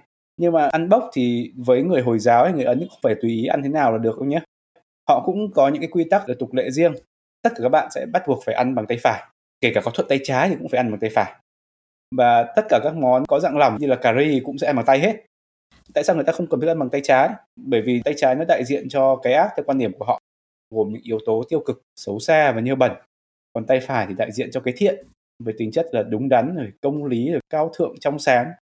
Và họ coi cái việc ăn không chỉ là việc ăn, mà nó là một cái nghi thức thờ cúng, thờ cúng thần linh. Nên yếu tố xấu xa của bàn tay trái phải bị loại bỏ hoàn toàn. Thế là trước khi ăn thì họ sẽ phải rửa tay sạch sẽ này, tay trái cầm khay, tay phải dùng để trộn thức ăn rồi đưa lên miệng. Mỗi người được phục vụ một cái khay riêng, thường thì trong khay sẽ có nhiều ngăn, mỗi ngăn đựng một món ăn. Đấy, ăn uống nó không phải là đơn giản đâu. Hmm, vậy thì tại sao có dân tộc ăn dao dĩa, có dân tộc lại ăn đũa thìa hả anh? Câu này thì khó đấy. Khó thì mới hỏi chứ. Cái này thì không ai biết chắc chắn, ừ, nhưng mà có thể suy đoán rất có logic là một phần quan trọng là do thành phần của bữa ăn. Ví dụ người Đông Á ở Nhật, Hàn, Trung, Việt chúng ta này ăn cơm gạo là chính, mà cơm gạo thì chắc là chắc là không ăn được với dao và dĩa rồi gẩy gẩy gẩy thế nào được. Nhưng mà ngược lại thì người châu Âu thì họ ăn chính là thịt, bữa ăn có rất rất nhiều thịt, mà các bạn xem phim chắc cũng thấy là họ ăn thịt thì họ ăn cả một tảng chứ không phải là thái nhỏ nhỏ từng miếng từng miếng như là người Đông Á. Thế nên là chả thể nào mà ăn được đũa được, đũa nào mà cắt được những cái đó, đến tay xé còn khó, nên họ buộc phải có dao. Còn ví dụ với người Ấn thì ngoài yếu tố tâm linh như nói ở trên ấy, thì cũng có một phần là do các món ăn hàng ngày của họ nó không hợp dùng cả dao dĩa lẫn đũa thìa. Ví dụ như là cái món bánh rotis và parathas, nó giống như kiểu bánh đa của mình ấy, ăn bằng tay là hợp lý nhất. Tuy nhiên như đã nói ở trên thì ăn bốc nó là cái tabu của nhiều văn hóa, cho nên là có rất là nhiều những cái tranh cãi khiến người Ấn hay người Hồi họ phải có những cái tuyên bố để bảo vệ văn hóa của họ. Trên mạng lưu truyền câu phát biểu của Tổng thống Ấn Độ ông Nehru ấy, là ăn biryani, một món giống như là cơm rang thập cẩm, bằng dao và nĩa, thì giống như là làm tình qua người phiên dịch vậy. Đấy, họ phải bảo vệ như vậy. Như vậy thì chúng ta có thể thấy chuyện ăn uống có thể gây ra những căng thẳng giữa các trường phái ăn khác nhau đúng không anh? Đúng vậy, thực ra là rất là căng thẳng đấy, bởi vì là cái bản sắc của tôn giáo, của quốc gia, của dân tộc nó gắn liền chặt chẽ với chuyện ăn uống. You are what you eat. Bản sắc của người Pháp là bánh mì, người Ý là pasta, sốt cà chua, còn người Việt là mắm tôm thịt chó. Người ta dùng cách thức ăn uống để đánh giá lẫn nhau.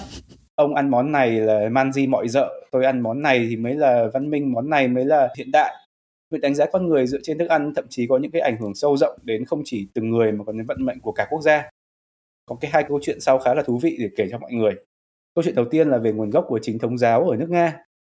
Nga là một cái nước thành lập tương đối muộn khi mà các tôn giáo lớn trên thế giới đã định hình rồi, và lúc đấy thì họ vẫn chưa có một cái tôn giáo chung. Thì thủ lĩnh của nước Nga khi đó là quốc công Vladimir Sukiev đã quyết định là đặt các tôn giáo chính lên trên bàn để cân nhắc xem là ok, bây giờ tôi chọn cái tôn giáo nào để cho cả nước tôi theo.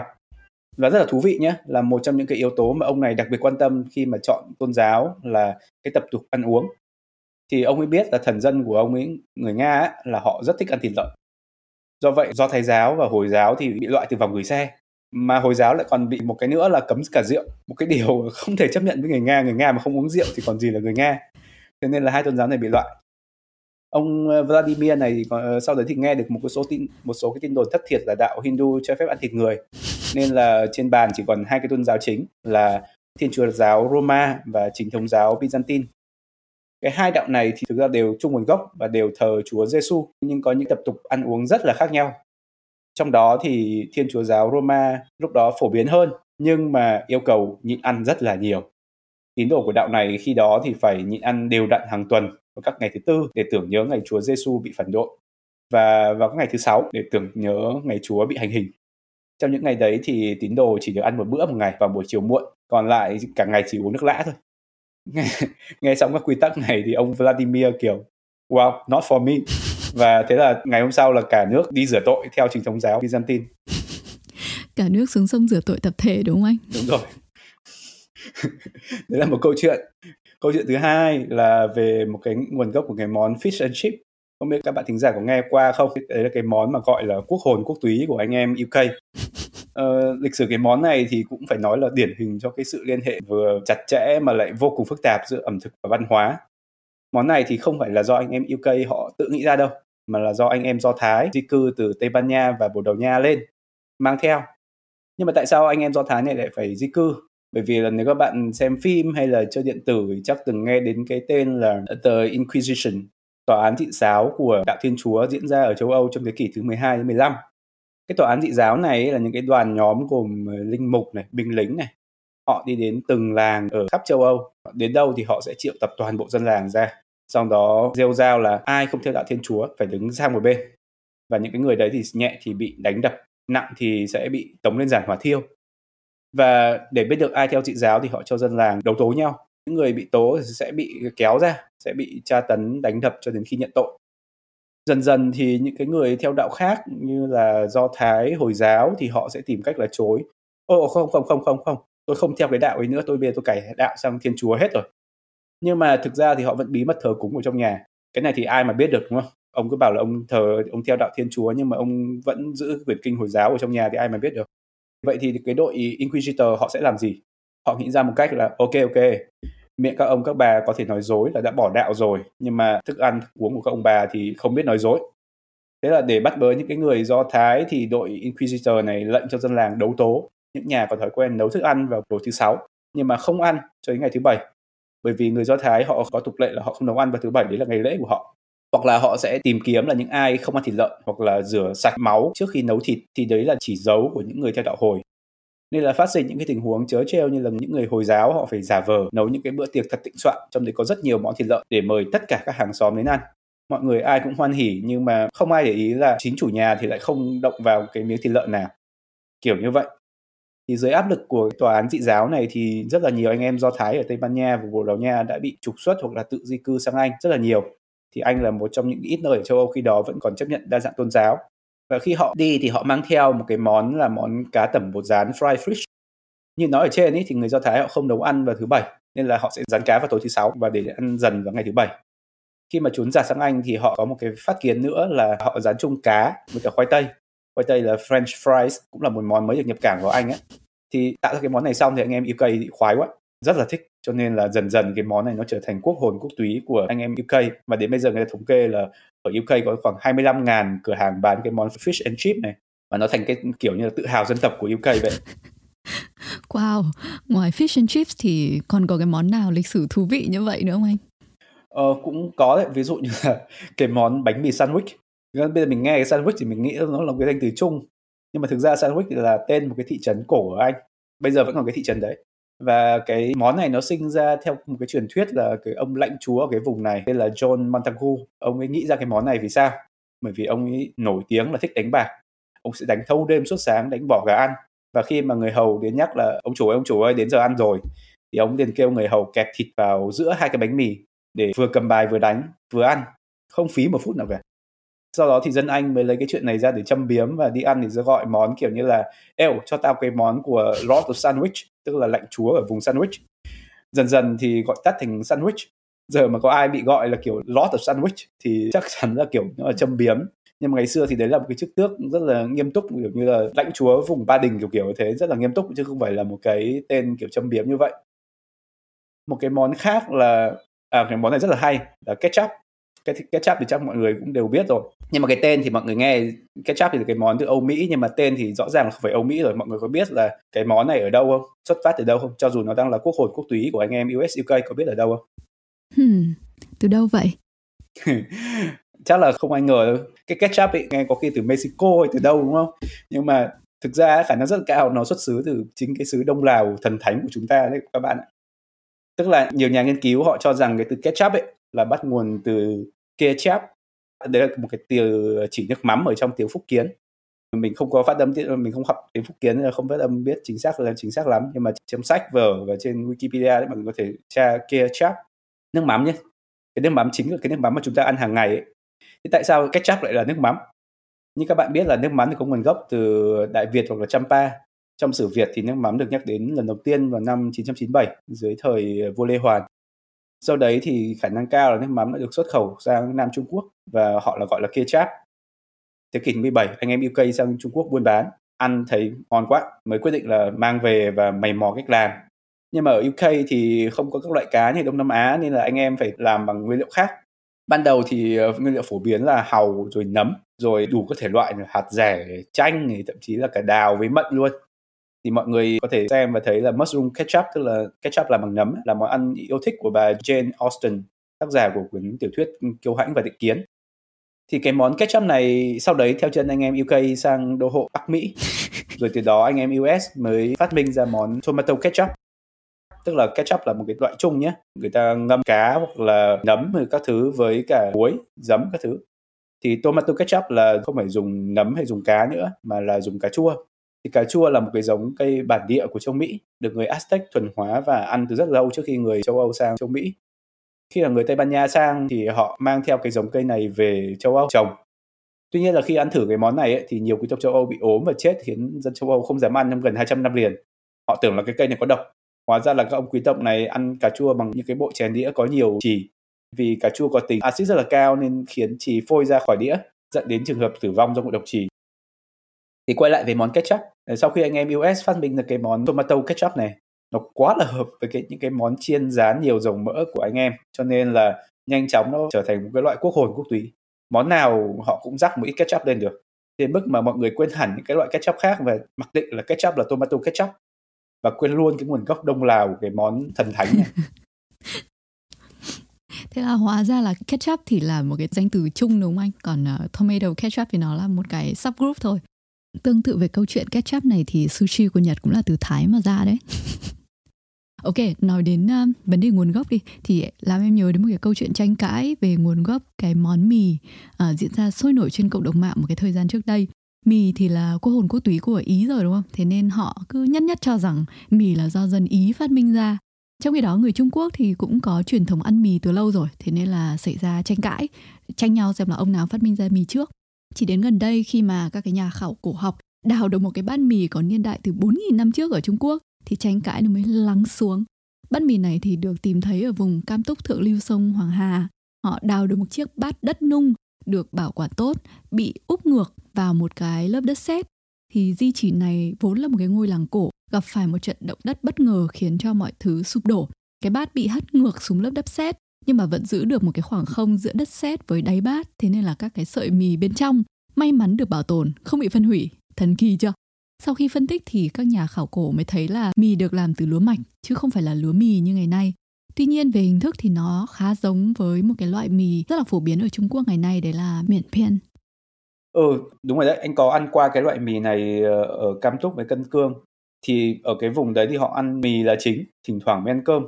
Mà thường thì họ ăn mì tươi chứ họ không ăn mì ăn liền như ở Việt Nam đâu, mì ăn liền ở Việt Nam ăn chán lắm. Và quán mì bao giờ có cái bàn để nhào bột rồi làm mì tươi trực tiếp. Cái món miển phiên ấy nó không phải là cái sợi mì nhỏ nhỏ kiểu như chúng ta hay ăn đâu. Họ sẽ sử dụng trực tiếp bột mì trắng mà cái loại chính, cái loại dùng làm bánh mì ấy. họ sẽ cán dẹt ra thành những cái sợi có bề ngang khoảng tầm bốn xăng-ti-mét, rồi lại bẻ những cái sợi ấy thành những cái miếng bột mỏng mỏng, vuông vuông, khoảng bốn xăng-ti-mét mỗi cạnh. Rồi họ thả vào nồi nước sôi, chần chín lên, cho thêm thịt rồi gia vị rồi ăn. Nói những cái món mì ấy thì anh nhớ cái trải nghiệm cái thời đi Tân Cương khoảng, từ đấy đi Tân Cương hai tuần. Thực sự là nếu mà chỉ ở Việt Nam thì mình thấy bình thường, nhưng mà đi vào một vùng mì rồi mình mới hiểu được cái tầm quan trọng của cơm gạo. Nói chung là trong hai tuần thì mình được ăn uống rất là đầy đủ luôn, thậm chí có phần thừa mứa, bởi vì là dân Tân Cương thì ăn thịt rất là nhiều. Các bạn cứ hiểu là cơm kiểu Việt Nam là cơm độn thịt hoặc là mì độn thịt, nhưng ở bên kia họ sẽ ăn là thịt độn mì và thịt độn cơm chứ không phải là như Việt Nam. Nhưng mà ăn no và nhiều như vậy, nhưng mà trong thẳm sâu tâm hồn thì mình vẫn có, à nhầm không phải tâm hồn, dạ dày, mình vẫn có một cảm giác là trống vắng. Bởi vì như là ông Tố Hữu nói là nhớ gì như nhớ người yêu, trăng lên đầu núi nắng chiều lưng nương. Tức là mình có nhớ một cái gì đấy da diết, mình không biết là mình thiếu cái gì. Nói chung là bên đấy thì phải đi vài ngày, vài ba ngày mới tìm được một cái quán bán cơm. Mà cơm của họ thì không phải cơm gạo trắng nước trong như là ở bên mình, mà nó là cái, một cái loại gạo mà ở Việt Nam nói hơi quá là chỉ có dành cho lợn. Gạo bên đấy nó bở bùng bục, rồi từng hạt từng hạt, nó chẳng hề có cái sự kết dính nào. Ví dụ bốc một nắm cơm lên thả xuống, tay không có dính cái gì cả. Nói vậy thì để thấy là cái hệ tiêu hóa của mình nó đã rất quen với việc tiêu thụ một số loại thực phẩm nhất định. Và những cái thực phẩm đó nó lại quay lại chi phối chính cái hành vi của mình. Người ta gọi là you are what you eat, bởi vì như vậy. Thế thì cụ thể thì nó chi phối hành vi như nào anh? Để xem cái chi phối ấy, các bạn có thể đọc thêm một cái cuốn là cuốn Totem Sói, một cái cuốn tiểu thuyết rất là nổi tiếng của Trung Quốc. Ở trong đó thì ông tác giả ông ấy nói nhiều về cái sự khác nhau giữa dân du mục chuyên ăn thịt, sống bằng chăn nuôi, là những cái người sống ở miền Bắc Trung Quốc, và dân đông canh, dân ăn cỏ, ăn à, nhầm, không phải ăn cỏ, à, ăn ngũ cốc. Nói thế chị tay lò chị lại mắng chết. Dân đông canh chuyên ăn ngũ cốc và rau cỏ và sống bằng trồng trọt. Tính đúng đắn của cái ông Khương Nhung, ông tác giả Totem Sói này thì còn phải bàn luận nhiều. Nhưng mà về cơ bản thì ý của ông ý là như này. Dân đông canh, chuyên ăn cơm, chuyên ăn gạo, sống ở trong làng xóm thì có tính cách là nhu nhược, không có tính chiến đấu, không có phẩm chất kháng cự, không có tư duy, không có năng lực làm chủ. Ông ấy gọi là tính cách cừu. Còn dân du mục sống một mình giữa thảo nguyên, lúc nào cũng sẵn sàng chống trả thiên nhiên khắc nghiệt, rồi các loài thú dữ rình mò, rồi các bộ lạc khác tấn công, nên rất là mạnh mẽ, rất là can trường thông minh, chiến đấu rất là kinh khủng, đoàn kết cao, rồi cao ngạo, rồi ý thức kỷ luật rất là tốt. Thì ông ấy gọi đấy là tính cách sói. Có sự khác biệt về tính cách và lối sống như vậy, cho nên là dù dân số ít hơn, nhưng mà thường thì trong các triều đại Trung Quốc ấy, các dân tộc ở phía Bắc Trung Quốc thì đánh nhau thì thường thắng và thường cai trị dân ở miền Nam Trung Quốc, dù dân miền Nam Trung Quốc đông và giàu hơn. Ví dụ như là nhà Đường, rồi nhà Tống, rồi nhà Nguyên, nhà Thanh đều có nguồn gốc từ dân du mục phía Bắc Trung Quốc. Hmm. Nói vậy thì người Việt mình là dân nông canh, tính cách cửu anh? Nói như ông Khương Nhung thì ông Khương Nhung đấy ông nói hơi cường điệu hóa quá, nhưng mà thực sự là phải đi và sống thử cuộc sống ở du mục thì mới thấy hết được cái sự khác biệt giữa văn hóa ăn thịt và văn hóa ăn cơm. Dân nông canh như người Việt thời cổ ấy, thì về cơ bản là cả đời không ra khỏi lũy tre làng. Ví dụ như ông bà anh là ở ngoại thành Hà Nội, cả đời chưa bao giờ đi xa quá Hải Phòng, mà đó sẽ là đi xa hơn so với thế hệ của ông trước đấy của ông bà rồi. Trong khi đó thì cuộc sống của dân du mục nó là như thế nào? Dân du mục thì họ không có sống theo làng xóm như là dân nông canh. Họ sẽ chia thành những cái nhóm nhỏ, mỗi nhóm thì năm bảy hộ gia đình có quan hệ huyết thống. Mỗi gia đình thì sẽ nuôi đâu đấy khoảng tầm năm, bảy, mười con ngựa, rồi chục con bò, vài chục con cừu. Họ sẽ sống trong lều, mọi thứ luôn sẵn sàng, gọi là on the go luôn. Dân du mục thì họ không bao giờ ở cố định ở một chỗ mà họ sẽ di chuyển theo các bãi chăn thả. Hiểu đơn giản là họ cần cỏ cho bò, rồi ngựa, rồi cừu ăn. Và cỏ thì là cỏ mọc tự nhiên chứ không phải ai trồng cấy gì được. Mà bò và ngựa thì ăn cỏ rất là ghê, nên là mỗi cái khu vực bãi chăn thả thì họ sẽ chỉ ở được khoảng tầm bảy đến mười ngày gì đó là hết cỏ. Họ sẽ phải rời lều rồi khăn gói, mang theo tất cả vật dụng, tất cả những cái đàn gia súc đi chuyển sang những cái bãi khác cách đó khoảng tầm vài chục km. Cứ như thế thì mỗi năm thì họ sẽ di chuyển đến hàng trăm, thậm chí là hàng ngàn km. Ví dụ các bạn phải đi du lịch ở Mông Cổ hay là Tây Tạng, các bạn mới có thể hiểu được cảm giác đấy. Nó là một cảm giác mà sống giữa thảo nguyên mênh mông, có khi đi hàng trăm km liền không có một bóng người nào, chỉ có mình và đàn gia súc thôi. Rồi khi uh, thời cổ thì thú dữ, sói, hổ báo thì lúc nào cũng rình rập. Nếu mà bị tấn công thì dù đấy là thú dữ hay là do kẻ thù, những cái bộ lạc thù địch tấn công ấy, thì bạn chỉ có một cách duy nhất là chiến đấu, vì chả có ai giúp cả, chẳng chạy đi đâu được. Thực sự nó rất là khác với cả cái đời sống của dân nông canh, có hàng xóm láng giềng, có họ hàng thân tộc xung quanh. Nghe khốc liệt của anh ơi, Thế thì sao họ không dừng lại lập thành làng mà sống cho nó ổn định? Thì thực ra thì chắc là không biết là họ có muốn không, nhưng mà lập làng thì phải có cái gì ăn được thì mới ở lại lập làng được, lập làng thì phải trồng trọt được. Nhưng mà những cái vùng đấy á, khí hậu nó rất là khắc nghiệt, nhiệt độ ngày đêm nó chênh nhau đến khoảng ba mươi độ á, trưa nắng chang chang ba mươi bốn mươi độ, đến đêm có thể âm độ như bình thường. Những cái giống lúa gạo, lúa mì bình thường mà mình vẫn trồng để mà ăn ấy thì sẽ không sống được cái vùng đấy. Mặt khác thì những cái vùng này cũng thường rất là khô hạn, nó không có nước tưới nên càng không canh tác được. Ẩm thực những cái vùng này cũng bị khí hậu chi phối rất là nhiều luôn. Những cái vùng cao ở trên ba nghìn mét như ở Tây Tạng thì còn không bao giờ nấu được cơm, hay là khó mà uống được một cái ấm trà tử tế. Biết vì sao không? Em chịu luôn. Bởi vì đơn giản là, ví dụ ở Việt Nam hay ở đồng bằng ấy, mình thấy cái chuyện đun nước là cái chuyện rất là đơn giản. Nhưng mà ở trên đấy thì nhiệt độ sôi của nước nó giảm dần theo độ cao mà. Đến ba nghìn mét thì nhiệt độ sôi nó chỉ còn cỡ khoảng chín mươi độ thôi. Mà cái chín mươi độ thì không thể nấu được cơm, nấu cơm nó không chín, không pha được chè, chè cũng không chín. Nên là những cái người dân ở vùng này về cơ bản tức là họ không làm được những cái món nấu hay là hấp, họ chỉ ăn được đồ nướng thôi. Và nếu mà muốn ăn kiểu nấu hay là hấp, họ sẽ phải chế biến kiểu khác. Ví dụ như là thịt cừu, họ sẽ phải dùng cái bao tử cừu, họ sẽ rửa sạch, họ sẽ nhét thịt vào bên trong bao tử, ướp gia vị các thứ các thứ, rồi họ sẽ nung nóng một vài hòn đá. Đá này họ phải vùi trong lửa ấy, hàng tiếng liền, và sau đấy thì họ thả vào trong cái bao tử cừu, nó sẽ tỏa nhiệt rất là dữ. Rồi họ chỉ khâu cái miệng bao tử lại, chờ đá và không khí nóng ở bên trong làm chín thịt. Thì cuối cùng thì món này sẽ có hương vị gần giống như là thịt hấp, nhưng mà ví dụ bảo họ hấp hay họ luộc thì sẽ không làm được. Cũng bởi vì lý do như vậy nên là khẩu phần ăn của những người vùng này thì về cơ bản là chỉ có thịt, bơ, sữa, chứ còn rau cỏ hay là cơm là cái gì đó rất là xa lạ với những cái người ở vùng đó. Ừ, nghe ngược hẳn với Việt Nam nhỉ? Ờ đúng rồi, ngược một trăm tám mươi độ. Thực ra là Việt Nam bây giờ còn ăn nhiều thịt ý, chứ còn đến tận đầu thế kỷ hai mươi ấy, khẩu phần ăn của người Việt Nam bình thường, nhất là những người miền Bắc thì gần như là không có đạm. Người miền Trung và miền Nam thì khá hơn một chút. Miền Trung thì cần biển, hải sản dồi dào hơn, còn miền Nam thì là cái vùng giàu có nhất, lúa gạo đầy đồng và cá tôm cũng đầy ghe. Chứ còn ở miền Bắc thì rất là nghèo. Hoàn cảnh sống của ba miền nó khác nhau như vậy cho nên là tính cách nó cũng khác nhau. Người miền Bắc và miền Trung thì về cơ bản lúc nào cũng phải lo phòng đói, rồi phòng thiên tai bão lũ, rồi phòng khó khăn trắc trở. Kiếm được mười đồng có khi chỉ tiêu ba đồng mới tiết kiệm bảy đồng. Còn người miền Nam thì họ rất là xởi lời thoải mái, bởi vì là kiếm được mười đồng có khi họ tiêu đến mười một đồng, bởi vì là mỗi khi mà hết gạo hay là hết thức ăn ấy, thì họ chỉ việc ra đồng họ úp cá thế là xong, đủ bữa, không lo đói. Còn người miền Bắc thì ví dụ các bạn đọc Chị Dậu hay là đọc Lão Hạc thì có biết đấy, đói thì chỉ có bán con rồi bán chó, rồi có cái nhà có cái gì để bán hết, vẫn không có đủ ăn. Hết gạo thì chỉ có đi bòn vườn, mà vườn thì có cái gì đâu mà bòn, có mấy cái cọng rau ăn không đủ no. Ở miền Bắc thì không có được cái sự thoải mái như miền Nam, cho nên là người miền Bắc bao giờ tính cũng chia ly hơn là người miền Nam là vì như thế. Miền Bắc ngày trước nghèo khó như vậy nên là thịt gà, thịt lợn thì nó chỉ xuất hiện một năm đôi lần vào lễ Tết thôi. Ngày thường thì chỉ có bát cơm này, đĩa rau luộc, bát cả muối hay dưa muối. Nhà nào xâm xanh lắm thì có một khúc cá kho hoặc là có bát canh cua. Tuyệt nhiên là không có thịt lợn, thịt bò. Bởi vì sao vậy? Bởi vì là lấy cái gì mà nuôi lợn với bò mà ăn? Với du mục ấy, họ có thảo nguyên vô tận cỏ. Đấy là cái nguồn thức ăn dồi dào và miễn phí để họ nuôi gia súc. Ăn hết thì cỏ lại mọc lại. Còn ở miền Bắc Việt Nam thì mọi diện tích đều dành để trồng lúa, mà vẫn không đủ gạo để nuôi người. Cơm chả có đủ, cho nên là còn phải độn ngô, độn khoai, độn sắn. Các bạn muốn thử trải nghiệm bữa ăn nông thôn ở miền Bắc thế kỷ trước như thế nào ấy, thì không cần đi đâu xa, bây giờ vẫn có thể thử được. Chỉ cần lên khu vực quanh Sapa ấy, là có thể thử. Sapa thì tất nhiên là không phải là Sapa trong thành phố du lịch, mà là vùng cách Sapa khoảng tầm mười lăm đến hai mươi ki lô mét. Cách đây chục năm mình có dịp đi tình nguyện ở trên đấy, ở xã gọi là xã Tòng Sành, thôn Tả Tòng Sành, Láo Vàng Trải, cách Sapa cỡ mười lăm cây. Thì ở đấy thì nhà giàu cũng như nhà nghèo, ngày họ chỉ có ăn cơm với bí đỏ hoặc là một số cái loại rau rừng thôi. Tuyệt đối không có đạm ở trong bữa ăn. Bởi vì sao? Bởi vì một phần là thói quen, nhưng mà lý do chính là họ chỉ có đi chợ một phiên một hai lần một tuần. Chợ ở xa rồi cả chợ cách nhà hai mươi ba mươi cây một tuần chỉ họp một lần. Mà không có xe máy thì cũng chịu không đi được. Mà không có chợ thì lại không mua được thịt cá gì cả, có tiền cũng không mua được. Lúc đấy sinh viên Hà Nội lên thì cũng có tiền, thiếu gì tiền đâu, sinh viên thiếu gì tiền.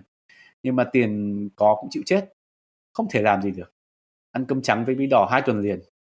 Ngày được nhìn thấy đĩa gà luộc, đứa nào đứa nấy mừng phát khóc luôn. Chưa bao giờ ăn một cái miếng thịt gà mà nó lại ngon đến như thế. Quay lại với cái bữa ăn của người nông dân miền Bắc đầu thế kỷ hai mươi. Để hiểu kỹ hơn thì mời các bạn đọc những cái tác phẩm của Nam Cao, rồi Ngôn Tất Tố, rồi Vũ Trọng Phụng. Chúng ta thấy là đến tận những năm một chín bốn mươi, cái đói nó vẫn là một cái gì đấy nó ám ảnh người miền Bắc. Không có cái gì để ăn cả, trong những cái tác phẩm đấy không có cái gì để ăn cả. Nhất là đọc năm cao thì một loạt tác phẩm, nào là Lão Hạc, Một Bữa No, Trẻ Con Không Được Ăn Thịt Chó, Đời Thừa. Đến bây giờ mình vẫn không thể nào quên được cái đoạn tả một cái bữa ăn tưởng tượng thôi của anh văn sĩ nghèo tên là Hộ ở trong Đời Thừa. Cái đoạn ấy nó như thế này này. Ở tờ báo ra, Hộ đi thẳng đến một hiệu thịt quay. Hắn định mua mấy hào thịt, vài cái bánh tây, gói đem về. Lòng hắn sáng bừng. Hắn tưởng tượng ra cái cảnh lũ con háu ăn và đói khát, gión thịt bằng tay, ăn những miếng bánh thật to, miệng phụng phịu và môi bóng nhờn những mỡ. Cái cảnh thô tục và cảm động, hắn sẽ cười thỏa thích. Còn Tờ, vợ hắn, sẽ ngồi bên hắn mà nhìn chúng, đôi mắt sung sướng và thương hại, loang loáng ướt. Đấy, cái đoạn này đọc từ hồi rất là bé mà đến bây giờ vẫn không thể quên được. Bởi vì là mình từ bé là mình sống tạm gọi là no đủ, chưa biết đói là cái gì. Không tưởng tượng được ra là cái sự đói nó có hình dáng như thế nào. Để mà cái bà mẹ nghèo trong cái chuyện vừa rồi ấy, có thể khóc vì hạnh phúc khi mà nhìn thấy những cái đứa con của mình nguyên văn là môi bóng nhờn những mỡ. Hồi bé thì mình hay được nghe bà nội kể là bà hồi nuôi bố mẹ nhà nghèo đông con, bảy người con, cơm ăn không có đủ, nhà chỉ có nuôi một hai con lợn thôi, đến Tết mới được thịt. Mà để nuôi được lợn thì làm gì có gì cho nó ăn. Bố các bác thì hàng ngày phải đi hái rau, rau muống, khoai nước, bẹ chuối về để nấu cám mà nó ăn. Mà lợn ăn cái đồ đấy ấy, thì đến tám đời nó mới béo được. Nó cả nuôi một năm thì đến cuối năm thì mới được ăn, chứ làm gì có lợn đâu mà ăn hàng ngày. Thì đến cái ngày nhà mổ lợn cuối năm gói bánh chưng, thì đấy là cái ngày hội mà trẻ con sẽ là háo hức nhất. Bởi vì cả năm thì ước bao giờ ăn miếng thịt nào đâu. Nhưng mà không phải là thịt lợn xong thì sẽ được xóa, không phải ăn được hết con lợn đấy trong cái Tết đấy. Không có chuyện đấy. Con lợn đấy sẽ được làm dè sẻn để ăn trong cả năm. Nhất là cái món mỡ lợn. Con lợn có bao nhiêu mỡ thì sẽ tách riêng ra, xong rồi đem rán lên. Cái mỡ rán đấy sẽ được chắt riêng ra một cái liễn. Và cái liễn đấy sẽ được dùng dần trong cả năm, chứ không phải là ăn nhõn mấy ngày Tết. Cái liễn mỡ sẽ được treo, móc được cái quang rồi treo lủng vào ở trên nắp bếp để tránh mèo, để tránh chuột và nhất là tránh người, tránh trẻ con ăn vụng. Thỉnh thoảng một tuần, hai tuần, ngày nào mà làm cải thiện thì người lớn mới dám bắt ghế lên múc một ít mỡ ra để em nấu. Thì hồi đấy bà hay kể, bà hay nói xấu bố, hay kể là hồi đấy đói đến mức là bố rủ một cái chú cõng bố lên để với lên để ăn vụng mỡ. Vâng, tức là đói đến mức là múc mỡ để húp húp ăn vụng, và đấy là mỡ lợn nha. Và công kênh nhau đến nào mà cái liễn nó lật luôn. Thế là hai ông được tắm trong dòng mỡ đấy. Và tất nhiên là sẽ được tắm trong cả đòn roi nữa, bởi vì là bay mất cái ăn của cả nhà trong cả một năm. Thế nên là đọc Đời Thừa thì mình không thể nào quên được cái chi tiết là môi bóng nhờn những mỡ. Thực sự là với bây giờ nghe thức ăn có mỡ thì khéo không ai dám ăn, nhưng mà thực sự là ngày ngày đấy gọi là đẹp vàng son ngon mật mỡ, nó là như vậy. À, nhắc đến cái chuyện năm hết Tết đến, cuối năm mổ lợn gói bánh chưng ấy, thì lại làm em nhớ đến vụ tranh cãi quanh uh, tút của nhà văn Phạm Thị Hoài đợt Tết vừa rồi. Đấy là có một cái đoạn chị Hoài nêu cảm nghĩ về cái món quốc hồn quốc túy của dân An Nam mình. Chị viết như thế này: trong các món Tết, tôi ngại nhất bánh chưng. Ẩm thực và văn chương có nhiều tương đồng. Bánh chưng là một thứ văn xuôi, thô, nặng, rành ràng, sơi một góc đã nghẹn và hứa hẹn từ phần còn lại là bội thực. Là gói lạt buộc hì hục, nấu như kháng chiến trường kỳ, song công phu vất vả thế vẫn chưa hết. Cái kiệt tác của ẩm thực dân tộc ấy đầy nguy cơ nhão nhét, thiêu, mốc, sống, sượng, chưa kể động thái lại gạo khét tiếng, cộng thêm bước bóc bánh nên gọi chân thành là tra tấn. Và thực tế chắc chắn là chỉ sau một đũa sắn nó sẽ mất trắng tổng thể nghệ thuật. Và mỗi phút một hết cả xanh rền, để cuối bữa chỉ còn là một di tích lạnh lẽo, xám xịt tả tơi trên mâm cỗ. Văn bánh chưng là văn to nhưng không lớn, rắc rối nhưng không phức tạp. Lớp trong lớp ngoài nhưng không đa tầng, nghiêm nhưng không cẩn. Đã thế lại là văn cúng cụ, nhất định phải đặt lên bàn thờ. Bao nhiêu nhân chi sơ tính bản hiếu, thiên văn, địa lý, hiền triết và biện chứng phương Đông, âm dương, ngũ hành, tâm linh, nhân sinh, văn minh lúa nước, nhồi cả vào một món bánh, biểu tượng ẩm thực cổ truyền của người Việt. Lên túp xong thì thôi, phải nói là gạch đá đủ xây dăm cái sân vận động Mỹ Đình chứ. Thì, thì cũng phải thôi. Như nói ở nãy ở trên ấy, thì miếng ăn nó không chỉ là miếng ăn, nó là căn tính, nó là identity, nó là cái để phân biệt người này với người kia. Anh nào thử đi chê người Ấn ăn bốc hoặc là người Hồi đi chê các dân khác ăn thịt lợn là ô ấy, xem được đánh nhau vỡ đầu mẻ chán không mà dám chê bánh chưng của người Việt Nam. Chị Hoài chê bánh chưng thì đương nhiên là sẽ động chạm những người theo chủ nghĩa dân tộc rồi. Tuy nhiên là một lần nữa chúng ta thấy cái mối liên hệ chặt chẽ giữa ẩm thực, văn hóa với cả kinh tế chính trị nữa. Bánh chưng thì rõ ràng là một cái tuyệt phẩm trong cái thời đại đói nghèo. Trong cái bối cảnh mà người chết đói đầy đường thì vớ được cái miếng bánh chưng khác gì là chuột xa chĩnh gạo. Trong cái bối cảnh đó thì người ta cần lượng chứ không phải là chất. Nói thế mà ăn gẩy gẩy kiểu fine dining, miếng bé tin hin bằng cái đầu ngón tay thì nó khác gì là gió và nhà trống. Nhưng mà thời đại bây giờ thì lại khác rồi. Mình nghĩ là giờ không còn ai háo hức chờ đến Tết để được ăn bánh chưng như là bố của các bác mình thời trước nữa. Nhưng mà đến Tết thì có háo hay không thì nhà nào cũng phải có cái bánh chưng cho nó đủ mâm cỗ.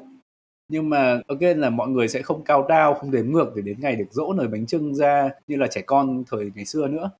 Thế nên là mọi người vẫn có một cái gọi là tabu là vẫn phải có cái bánh chưng. Nên là chị Hoài khi mà đề xuất giải thiêng bánh chưng thì lập tức là cộng đồng mạng lên đồng. Mình có đọc một số cái phản biện của mọi người ấy, thì hầu hết là mọi người tập trung vào cái khía cạnh văn hóa của cái món này.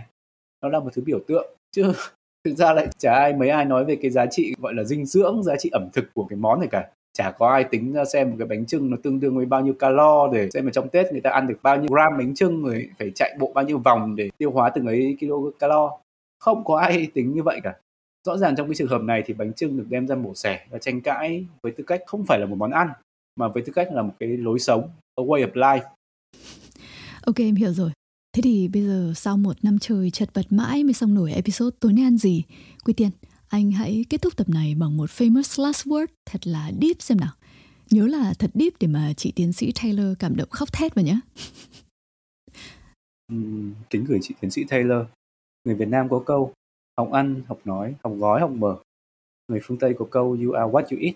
Còn có cả môn business etiquette, lễ tân ngoại giao. Trong đó thì việc dạy ăn uống là nội dung quan trọng. Đối với tất cả các loài động vật, việc ăn đơn thuần chỉ là việc ăn. Nhưng có, có những cái loài như loài gấu trúc dành đến chín mươi phần trăm thời gian cuộc đời chỉ để ăn. Loài người nguyên thủy cũng dành một cái phần lớn thời gian để tìm kiếm và nhai thức ăn, cho đến khi họ tìm ra lửa và bắt đầu biết cách chế tạo các loại công cụ. Lửa giúp nấu chín thức ăn, giúp thức ăn dễ tiêu hóa hơn, cung cấp nhiều chất dinh dưỡng hơn. Công cụ giúp người tiền sử săn bắn hái lượm hiệu quả hơn, giảm thời gian đi kiếm ăn rất là nhiều, trong khi lại kiếm được nhiều đồ ăn hơn. Những cái điều đó giúp số lượng loài người tăng lên nhanh chóng và cũng giúp có thể người có nhiều thời gian hơn để có thể giao tiếp, uh, giúp hình thành những cộng đồng xã hội, rồi ngôn ngữ, rồi chữ viết. Dần dần con người bắt đầu thuần hóa các loài động thực vật, bắt đầu cuộc sống chăn nuôi, trồng trọt, rồi từ đó hình thành nên làng mạc, thành phố, hình thành nên các nền văn minh. Trong những nền văn minh này thì tầng lớp trên được giải phóng hoàn toàn khỏi việc trực tiếp tìm kiếm thức ăn. Việc ăn uống chỉ chiếm một phần rất là nhỏ trong thời gian cuộc đời của những người này. Dần dần đến thời đại hiện đại, khi mà nông nghiệp được công nghiệp hóa, chỉ cần mười đến mười lăm phần trăm dân số để trực tiếp nuôi sống toàn bộ người dân. Thì đối với mọi người, việc ăn nó chuyển từ cho no sang cho ăn cho sang. Ăn để thưởng thức và ăn để chứng minh. Chứng minh mình là người văn minh, mình bảo vệ môi trường, mình đúng theo xu hướng, mình là người quý tộc cao sang. Cái sự ăn, thay vì mục tiêu gốc ban đầu là chuyển hóa thực phẩm thành năng lượng, nay đã có thêm cái mục tiêu mà có khi nó, nó mới là mục tiêu chính. Đấy là chuyển hóa vật chất thành ý thức, chuyển hóa thực phẩm thành lối sống. Và cũng bởi lối ăn là lối sống, người ta nhìn vào cách ăn để so đo, để phán xét. Không có con bò nào cố đi thuyết phục sư tử ăn chay. Làm tập podcast này, nhìn lại tất cả những cái xung đột, những cái bất hạnh xảy đến với loài người chỉ vì miếng ăn. Tôi nhớ ra riết một cái câu của Nam Cao trong truyện ngắn Một Bữa No. Chao ôi, nếu người ta không phải ăn thì đời sẽ giản dị biết bao. Chao ôi, nếu Quy Tiên không ăn để làm podcast thì Only sẽ có thêm nhiều tập mới biết bao. Thế bây giờ mời anh giới thiệu món merchandise của tập này mà anh ủ tận một năm rưỡi mới xong đi. Xong rồi thì em cho anh đi ngủ. Các bạn có biết không, mấy trăm năm trước, người bên Pháp Quốc đến nước ta làm ăn. Họ thấy dân Việt ta nhà nhà rủ nhau ướp cá với muối, rồi lấy nước đấy mà ăn. Mới thất kinh hỏi rằng, ủa, tại sao lại ăn cá ươn? Nhưng họ đâu có biết rằng, khi các khoa học gia phân tích, thấy nước mắm có rất là nhiều acid amin này, enzyme rồi peptide, có khả năng tăng hệ miễn dịch và sửa chữa các mô bị hư hỏng. Thậm chí chưa có thuốc kháng sinh, người ta còn dùng nước mắm để trị các bệnh có liên quan đến nhiễm trùng, như là tiêu chảy, táo bón, rồi lở loét, thậm chí là cả chó cắn. Mấy năm trước, ở bên nước Hoa Kỳ có tổ chức một cái cuộc thi nấu ăn Top Chef. Anh Huỳnh Hùng, mới hai mươi chín tuổi, người gốc Việt ta, đã chiếm giải nhất một trăm nghìn Mỹ Kim nhờ món vịt quá ngon. Khi được hỏi rằng làm cách nào để anh thuyết phục được những bậc giám khảo khó tính, anh Hùng mới cười sảng khoái rồi nói: tôi có một tối mật phương pháp không đầu bếp Hoa Kỳ nào có được. Đấy chính là nước mắm hay ngư lộ. Tốt là vậy mà ngày nay nhiều người không biết, thường mua phải những cái nước gia vị pha, làm thì giống nước mắm nhưng pha từ hóa chất chứ không phải từ cá. Tiệm Only Normal thấy vậy liền đặt hàng ngư lộ từ làng Nam Ô, tỉnh Đà Nẵng để bán cho quý khách. Nhất nhất chỉ chọn cá cơm than béo múc, bơi ngửa trong mặn mòi muối sa huỳnh, ủ chượp trong lu sành tận một năm rưỡi, lọc bằng phễu tre, mới cho ra được cái sản phẩm nước mắm nhị nguyên chất và an lành. Lại đặt tên là Đông Lào Ketchup để sau này còn tiện xuất khẩu sang Hoa Kỳ. Quý khách nào có lòng mộ việc ẩm thực đều nên đặt mua lấy mà dùng mỗi bữa. Rất mong nhận được sự ủng hộ của quý khách. Xin chân thành cảm ơn. Vâng, cảm ơn anh rất nhiều. Vâng thưa các bạn, tới đây thì chắc các bạn đã hiểu tại sao tập này là một năm rưỡi mới xong. Lý do chính là như anh Quy Tiên thổ lộ, là để cho ra bộ merchandise hay ho đậm màu và đậm mùi của hồn quốc túy. Only Normal đã phải lặn lội tìm cho được làng nghề làm nước mắm truyền thống ở trong sử sách. Tìm được rồi thì mới té ngửa rằng cá cơm than béo múp phải được bơi ngửa giữa làn muối sa huỳnh, ủ chượp trong lu sành tận một năm rưỡi dưới bóng mát của mái hiên làng chài cho nồng vị sóng đượm vị gió, rồi khuấy bằng mái chèo, gạn bằng phễu tre thì mới cho ra nước mắm cốt ngon lành. Vốn bị người bạn tiến sĩ Sake Huyền Trang gọi là con sâu rượu vì mê mẩn món whisky mạch nha đơn mà lão Hagrid cho mấy con ngựa uống ở trong Harry Potter và Chiếc Cốc Lửa. Nay tôi quyết tâm biến hình sang thành sâu nước mắm để mà promote món danh vật của người anh em Đông Lào. Mà nếu làm tử tế, cũng cầu kỳ chả kém Art and Craft của người anh em Tô Cách Lan. Thế thì Trang ơi, lại nhờ cậu triển khai bài tập của thầy giáo đọc hiểu Nguyễn Quy Tiến có được không? Vâng, thay mặt cho người anh em Quy Tiên, giờ này chắc vẫn đang say sưa bơi ngửa trong làn muối. À không, phải làn gió điều hòa nhỉ? Sau đây mời các bạn cùng nghe đoạn bút ký miêu tả nghề đánh bắt cá và làm mắm xứ Đàn Trong của nhà truyền giáo người Ý Cristoforo Borri năm một nghìn sáu trăm hai mươi mốt. Ngành ngư nghiệp cũng rất thịnh vượng và cá ở đây có hương vị tuyệt diệu và rất đặc biệt. Tôi đã qua nhiều đại dương, đã đi nhiều nước, nhưng tôi cho rằng không nơi nào có thể so sánh được với xứ Đàn Trong. Và như tôi đã viết, xứ này chạy dọc bờ biển, nên có rất nhiều thuyền đánh cá và nhiều thuyền tải cá đi khắp xứ. Từng đoàn người chuyển cá từ biển tới tận miền núi, có thể nói trong một ngày hai mươi bốn tiếng đồng hồ, thì ít ra họ dùng tới hai mươi tiếng để làm việc này. Thực ra người Đàn Trong ăn cá nhiều hơn là ăn thịt. Họ chuyên chú đánh cá chủ yếu vì họ rất ham thứ nước sốt gọi là balam siam, làm bằng cá ướp muối cho mềm và làm nhão ra trong nước. Đây là một thứ nước cốt cay cay, tự như mù tạt của ta. Nhà nào cũng dự trữ một lượng lớn đựng đầy trong chum, phải như nhiều nơi ở châu Âu mà người ta dự trữ rượu. Thứ nước cá này dùng một mình thì không nuốt được, nhưng được dùng để gợi nên hương vị và kích thích tỳ vị để ăn cơm, vốn nhạt nhẽo và không có mùi vị nếu không có thứ nước đó. Vì cơm là thức ăn chung và thông thường của xứ Đàn Trong, nên cần phải có một lượng rất nhiều balam siam, nếu không thì không có mùi vị, và do đó phải có một lượng lớn nước mắm, và cũng do đó phải liên tục đánh cá. Ê này tiến sĩ Sake, sau màn cậu chọc quê tớ thì cái món sake chiên của cậu có vẻ viral rồi đấy. Mấy người rủ tớ về party sake rồi. Thế sake chiên ăn thì có chấm ketchup không? Đây chắc phải mở dịch vụ ship sake từ miền Nam sang miền Bắc. Um, mà chấm Đông Lào ketchup hay là tomato ketchup đều hợp nhé. Nhưng mà Vân thì chắc phải chấm Đông Lào ketchup rồi, không thì làm sao mà qualify được danh hiệu sâu nước mắm. Rồi, đơn giản. Để thể hiện là sâu này vô cùng qualify thì để tớ đố Trang cái này nhé. Cậu đã từng bao giờ bối rối đứng trước những người bạn nhạy cảm, luôn một mực khẳng định rằng họ sẽ auto bị đau đầu khi mà ăn bất cứ thứ gì có dính dù chỉ là một vài hạt mì chính hết chưa? Ừ, chuyện đau đầu với mì chính chứ gì. Thật ra cái này cũng khá là oddly normal đấy. Tức là chuyện này nghe thì bình thường ở xứ sở Đông Lào, nhưng lại là điều vô cùng bất thường đối với các nhà khoa học ở xứ sở u ét u ca. Bởi vì mì chính vốn nó là một cái phát minh của một khoa học gia người Nhật, khi ông này ăn cái món dashi vợ nấu và cảm nhận được cái vị umami đậm đà. Ở Việt Nam thì cái vị này sẽ có cách nói khác, đó là ngon từ thịt, ngọt từ xương. Và cái món dashi này thì bạn nào ở Nhật sẽ biết là nó vô cùng truyền thống. Nó làm từ cái tảo konbu và cá ngừ sông khói, muối khô, katsuobushi. Đây là cái thành phần không thể thiếu trong rất nhiều món hàng ngày như là ramen, tsukemen hay là tamagoyaki. Nếu mà không có dashi thì mất hết cả ngon. Đúng vậy. Thế thì thành phần hóa học của umami là gì? Uhm, theo thuật ngữ khoa học thì vị umami được định nghĩa là vị của muối kết hợp với glutamate, inosinate hoặc là guanylate. Thì cái mì chính hay là còn gọi là em ét giê hay là monosodium glutamate, nôm na là muối natri của axit glutamic, chính là một dạng kết hợp này. Thì em ét giê thì có nhiều trong một số thực phẩm như là cà chua, phô mát.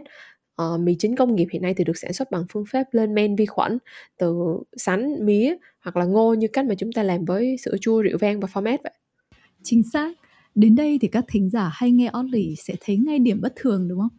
Đấy là một chất có trong tự nhiên lại là thành phần không thể thiếu trong vô vàn văn hóa ẩm thực truyền thống. Thế quái nào mà lại gây đau đầu? Đau đầu mà sao đời đời nay vẫn ăn để mà thành văn hóa? Ừ, thì cái vấn đề này bao đời nay thì có rất nhiều nhà khoa học cãi nhau rồi, nhưng mà kết luận là chưa có cái bằng chứng rõ ràng nào kiểu nặng ngang đá tảng để mà chứng minh cho cái việc là ăn mì chính bị đau đầu này hết. Bên cạnh đó thì họ còn đặt tên cho cái hiện tượng đau đầu này là Chinese Restaurant Syndrome hay là hội chứng quán tàu, với ý nghĩa là hồi xưa ở Mỹ thì người ta kỳ thị chủng tộc với người châu Á và cho rằng ẩm thực châu Á bẩn và nguy hiểm, nên mới nói rằng là thực khách ăn ở các quán tàu bị đau đầu vì các quán tàu này hay dùng mì chính. Thế thì điều này có ý nghĩa như thế nào với việc ăn mì chính ở nước ta? Theo tôi thế này, nếu bảo những người Việt Nam nhạy cảm với mì chính vì là do họ nhạy cảm với quán tàu thì chắc là không phải đâu nhỉ? Thế không lẽ là họ nghe được cái miss đau đầu đâu đó rồi tự tưởng tượng?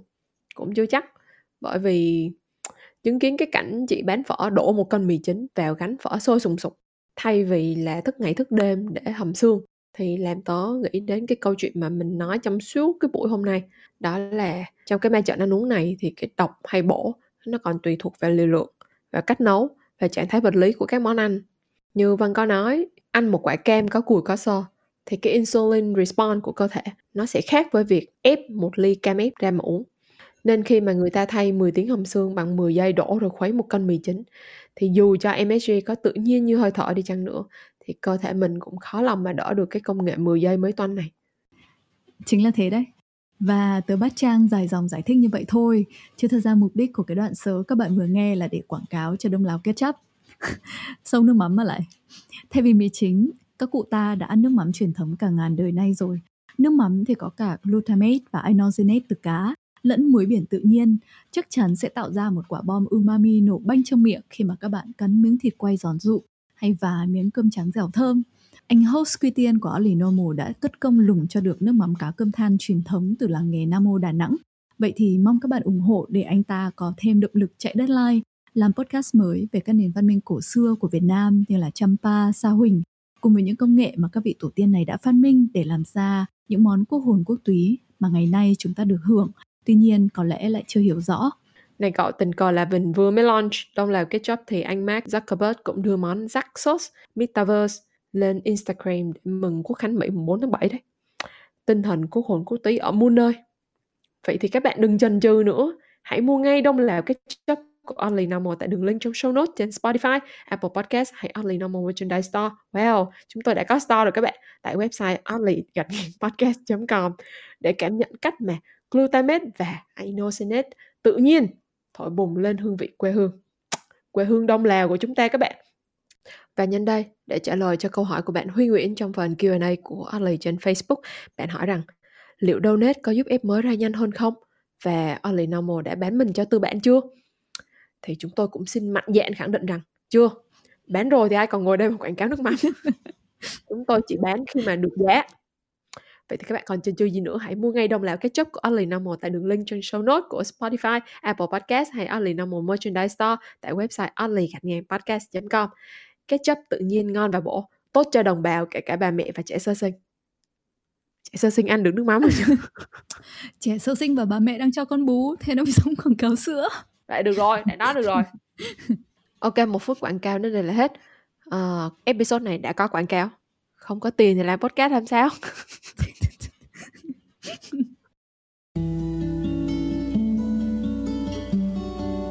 Vâng thưa các bạn, tối nay ăn gì là một câu hỏi mà độ nan giải của nó đã khiến những tên trộm ăn tạp và các nàng linh trưởng thích nấu ăn gắn bó với nhau cả trăm ngàn năm nay.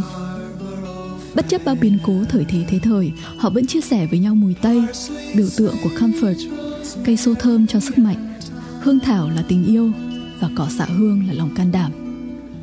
Bảo sao phiên chợ Scarborough Fair thời Trung Cổ cứ thơm ngát parsley, sage, rosemary and thyme. Mong rằng các bạn sẽ có những bữa tối ăn tạp vui vẻ. Và đừng quên, ăn gì không quan trọng bằng ăn lúc nào và ăn với ai.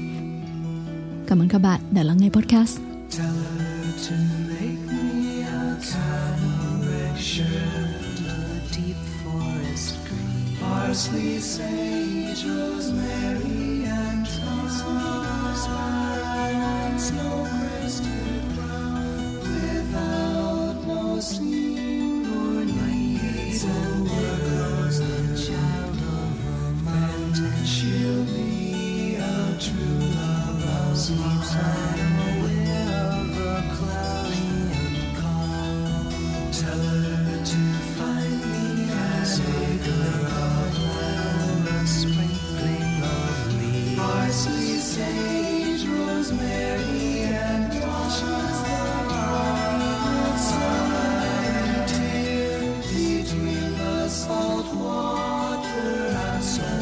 Strands and polishes of them, she'll be a true love of mine.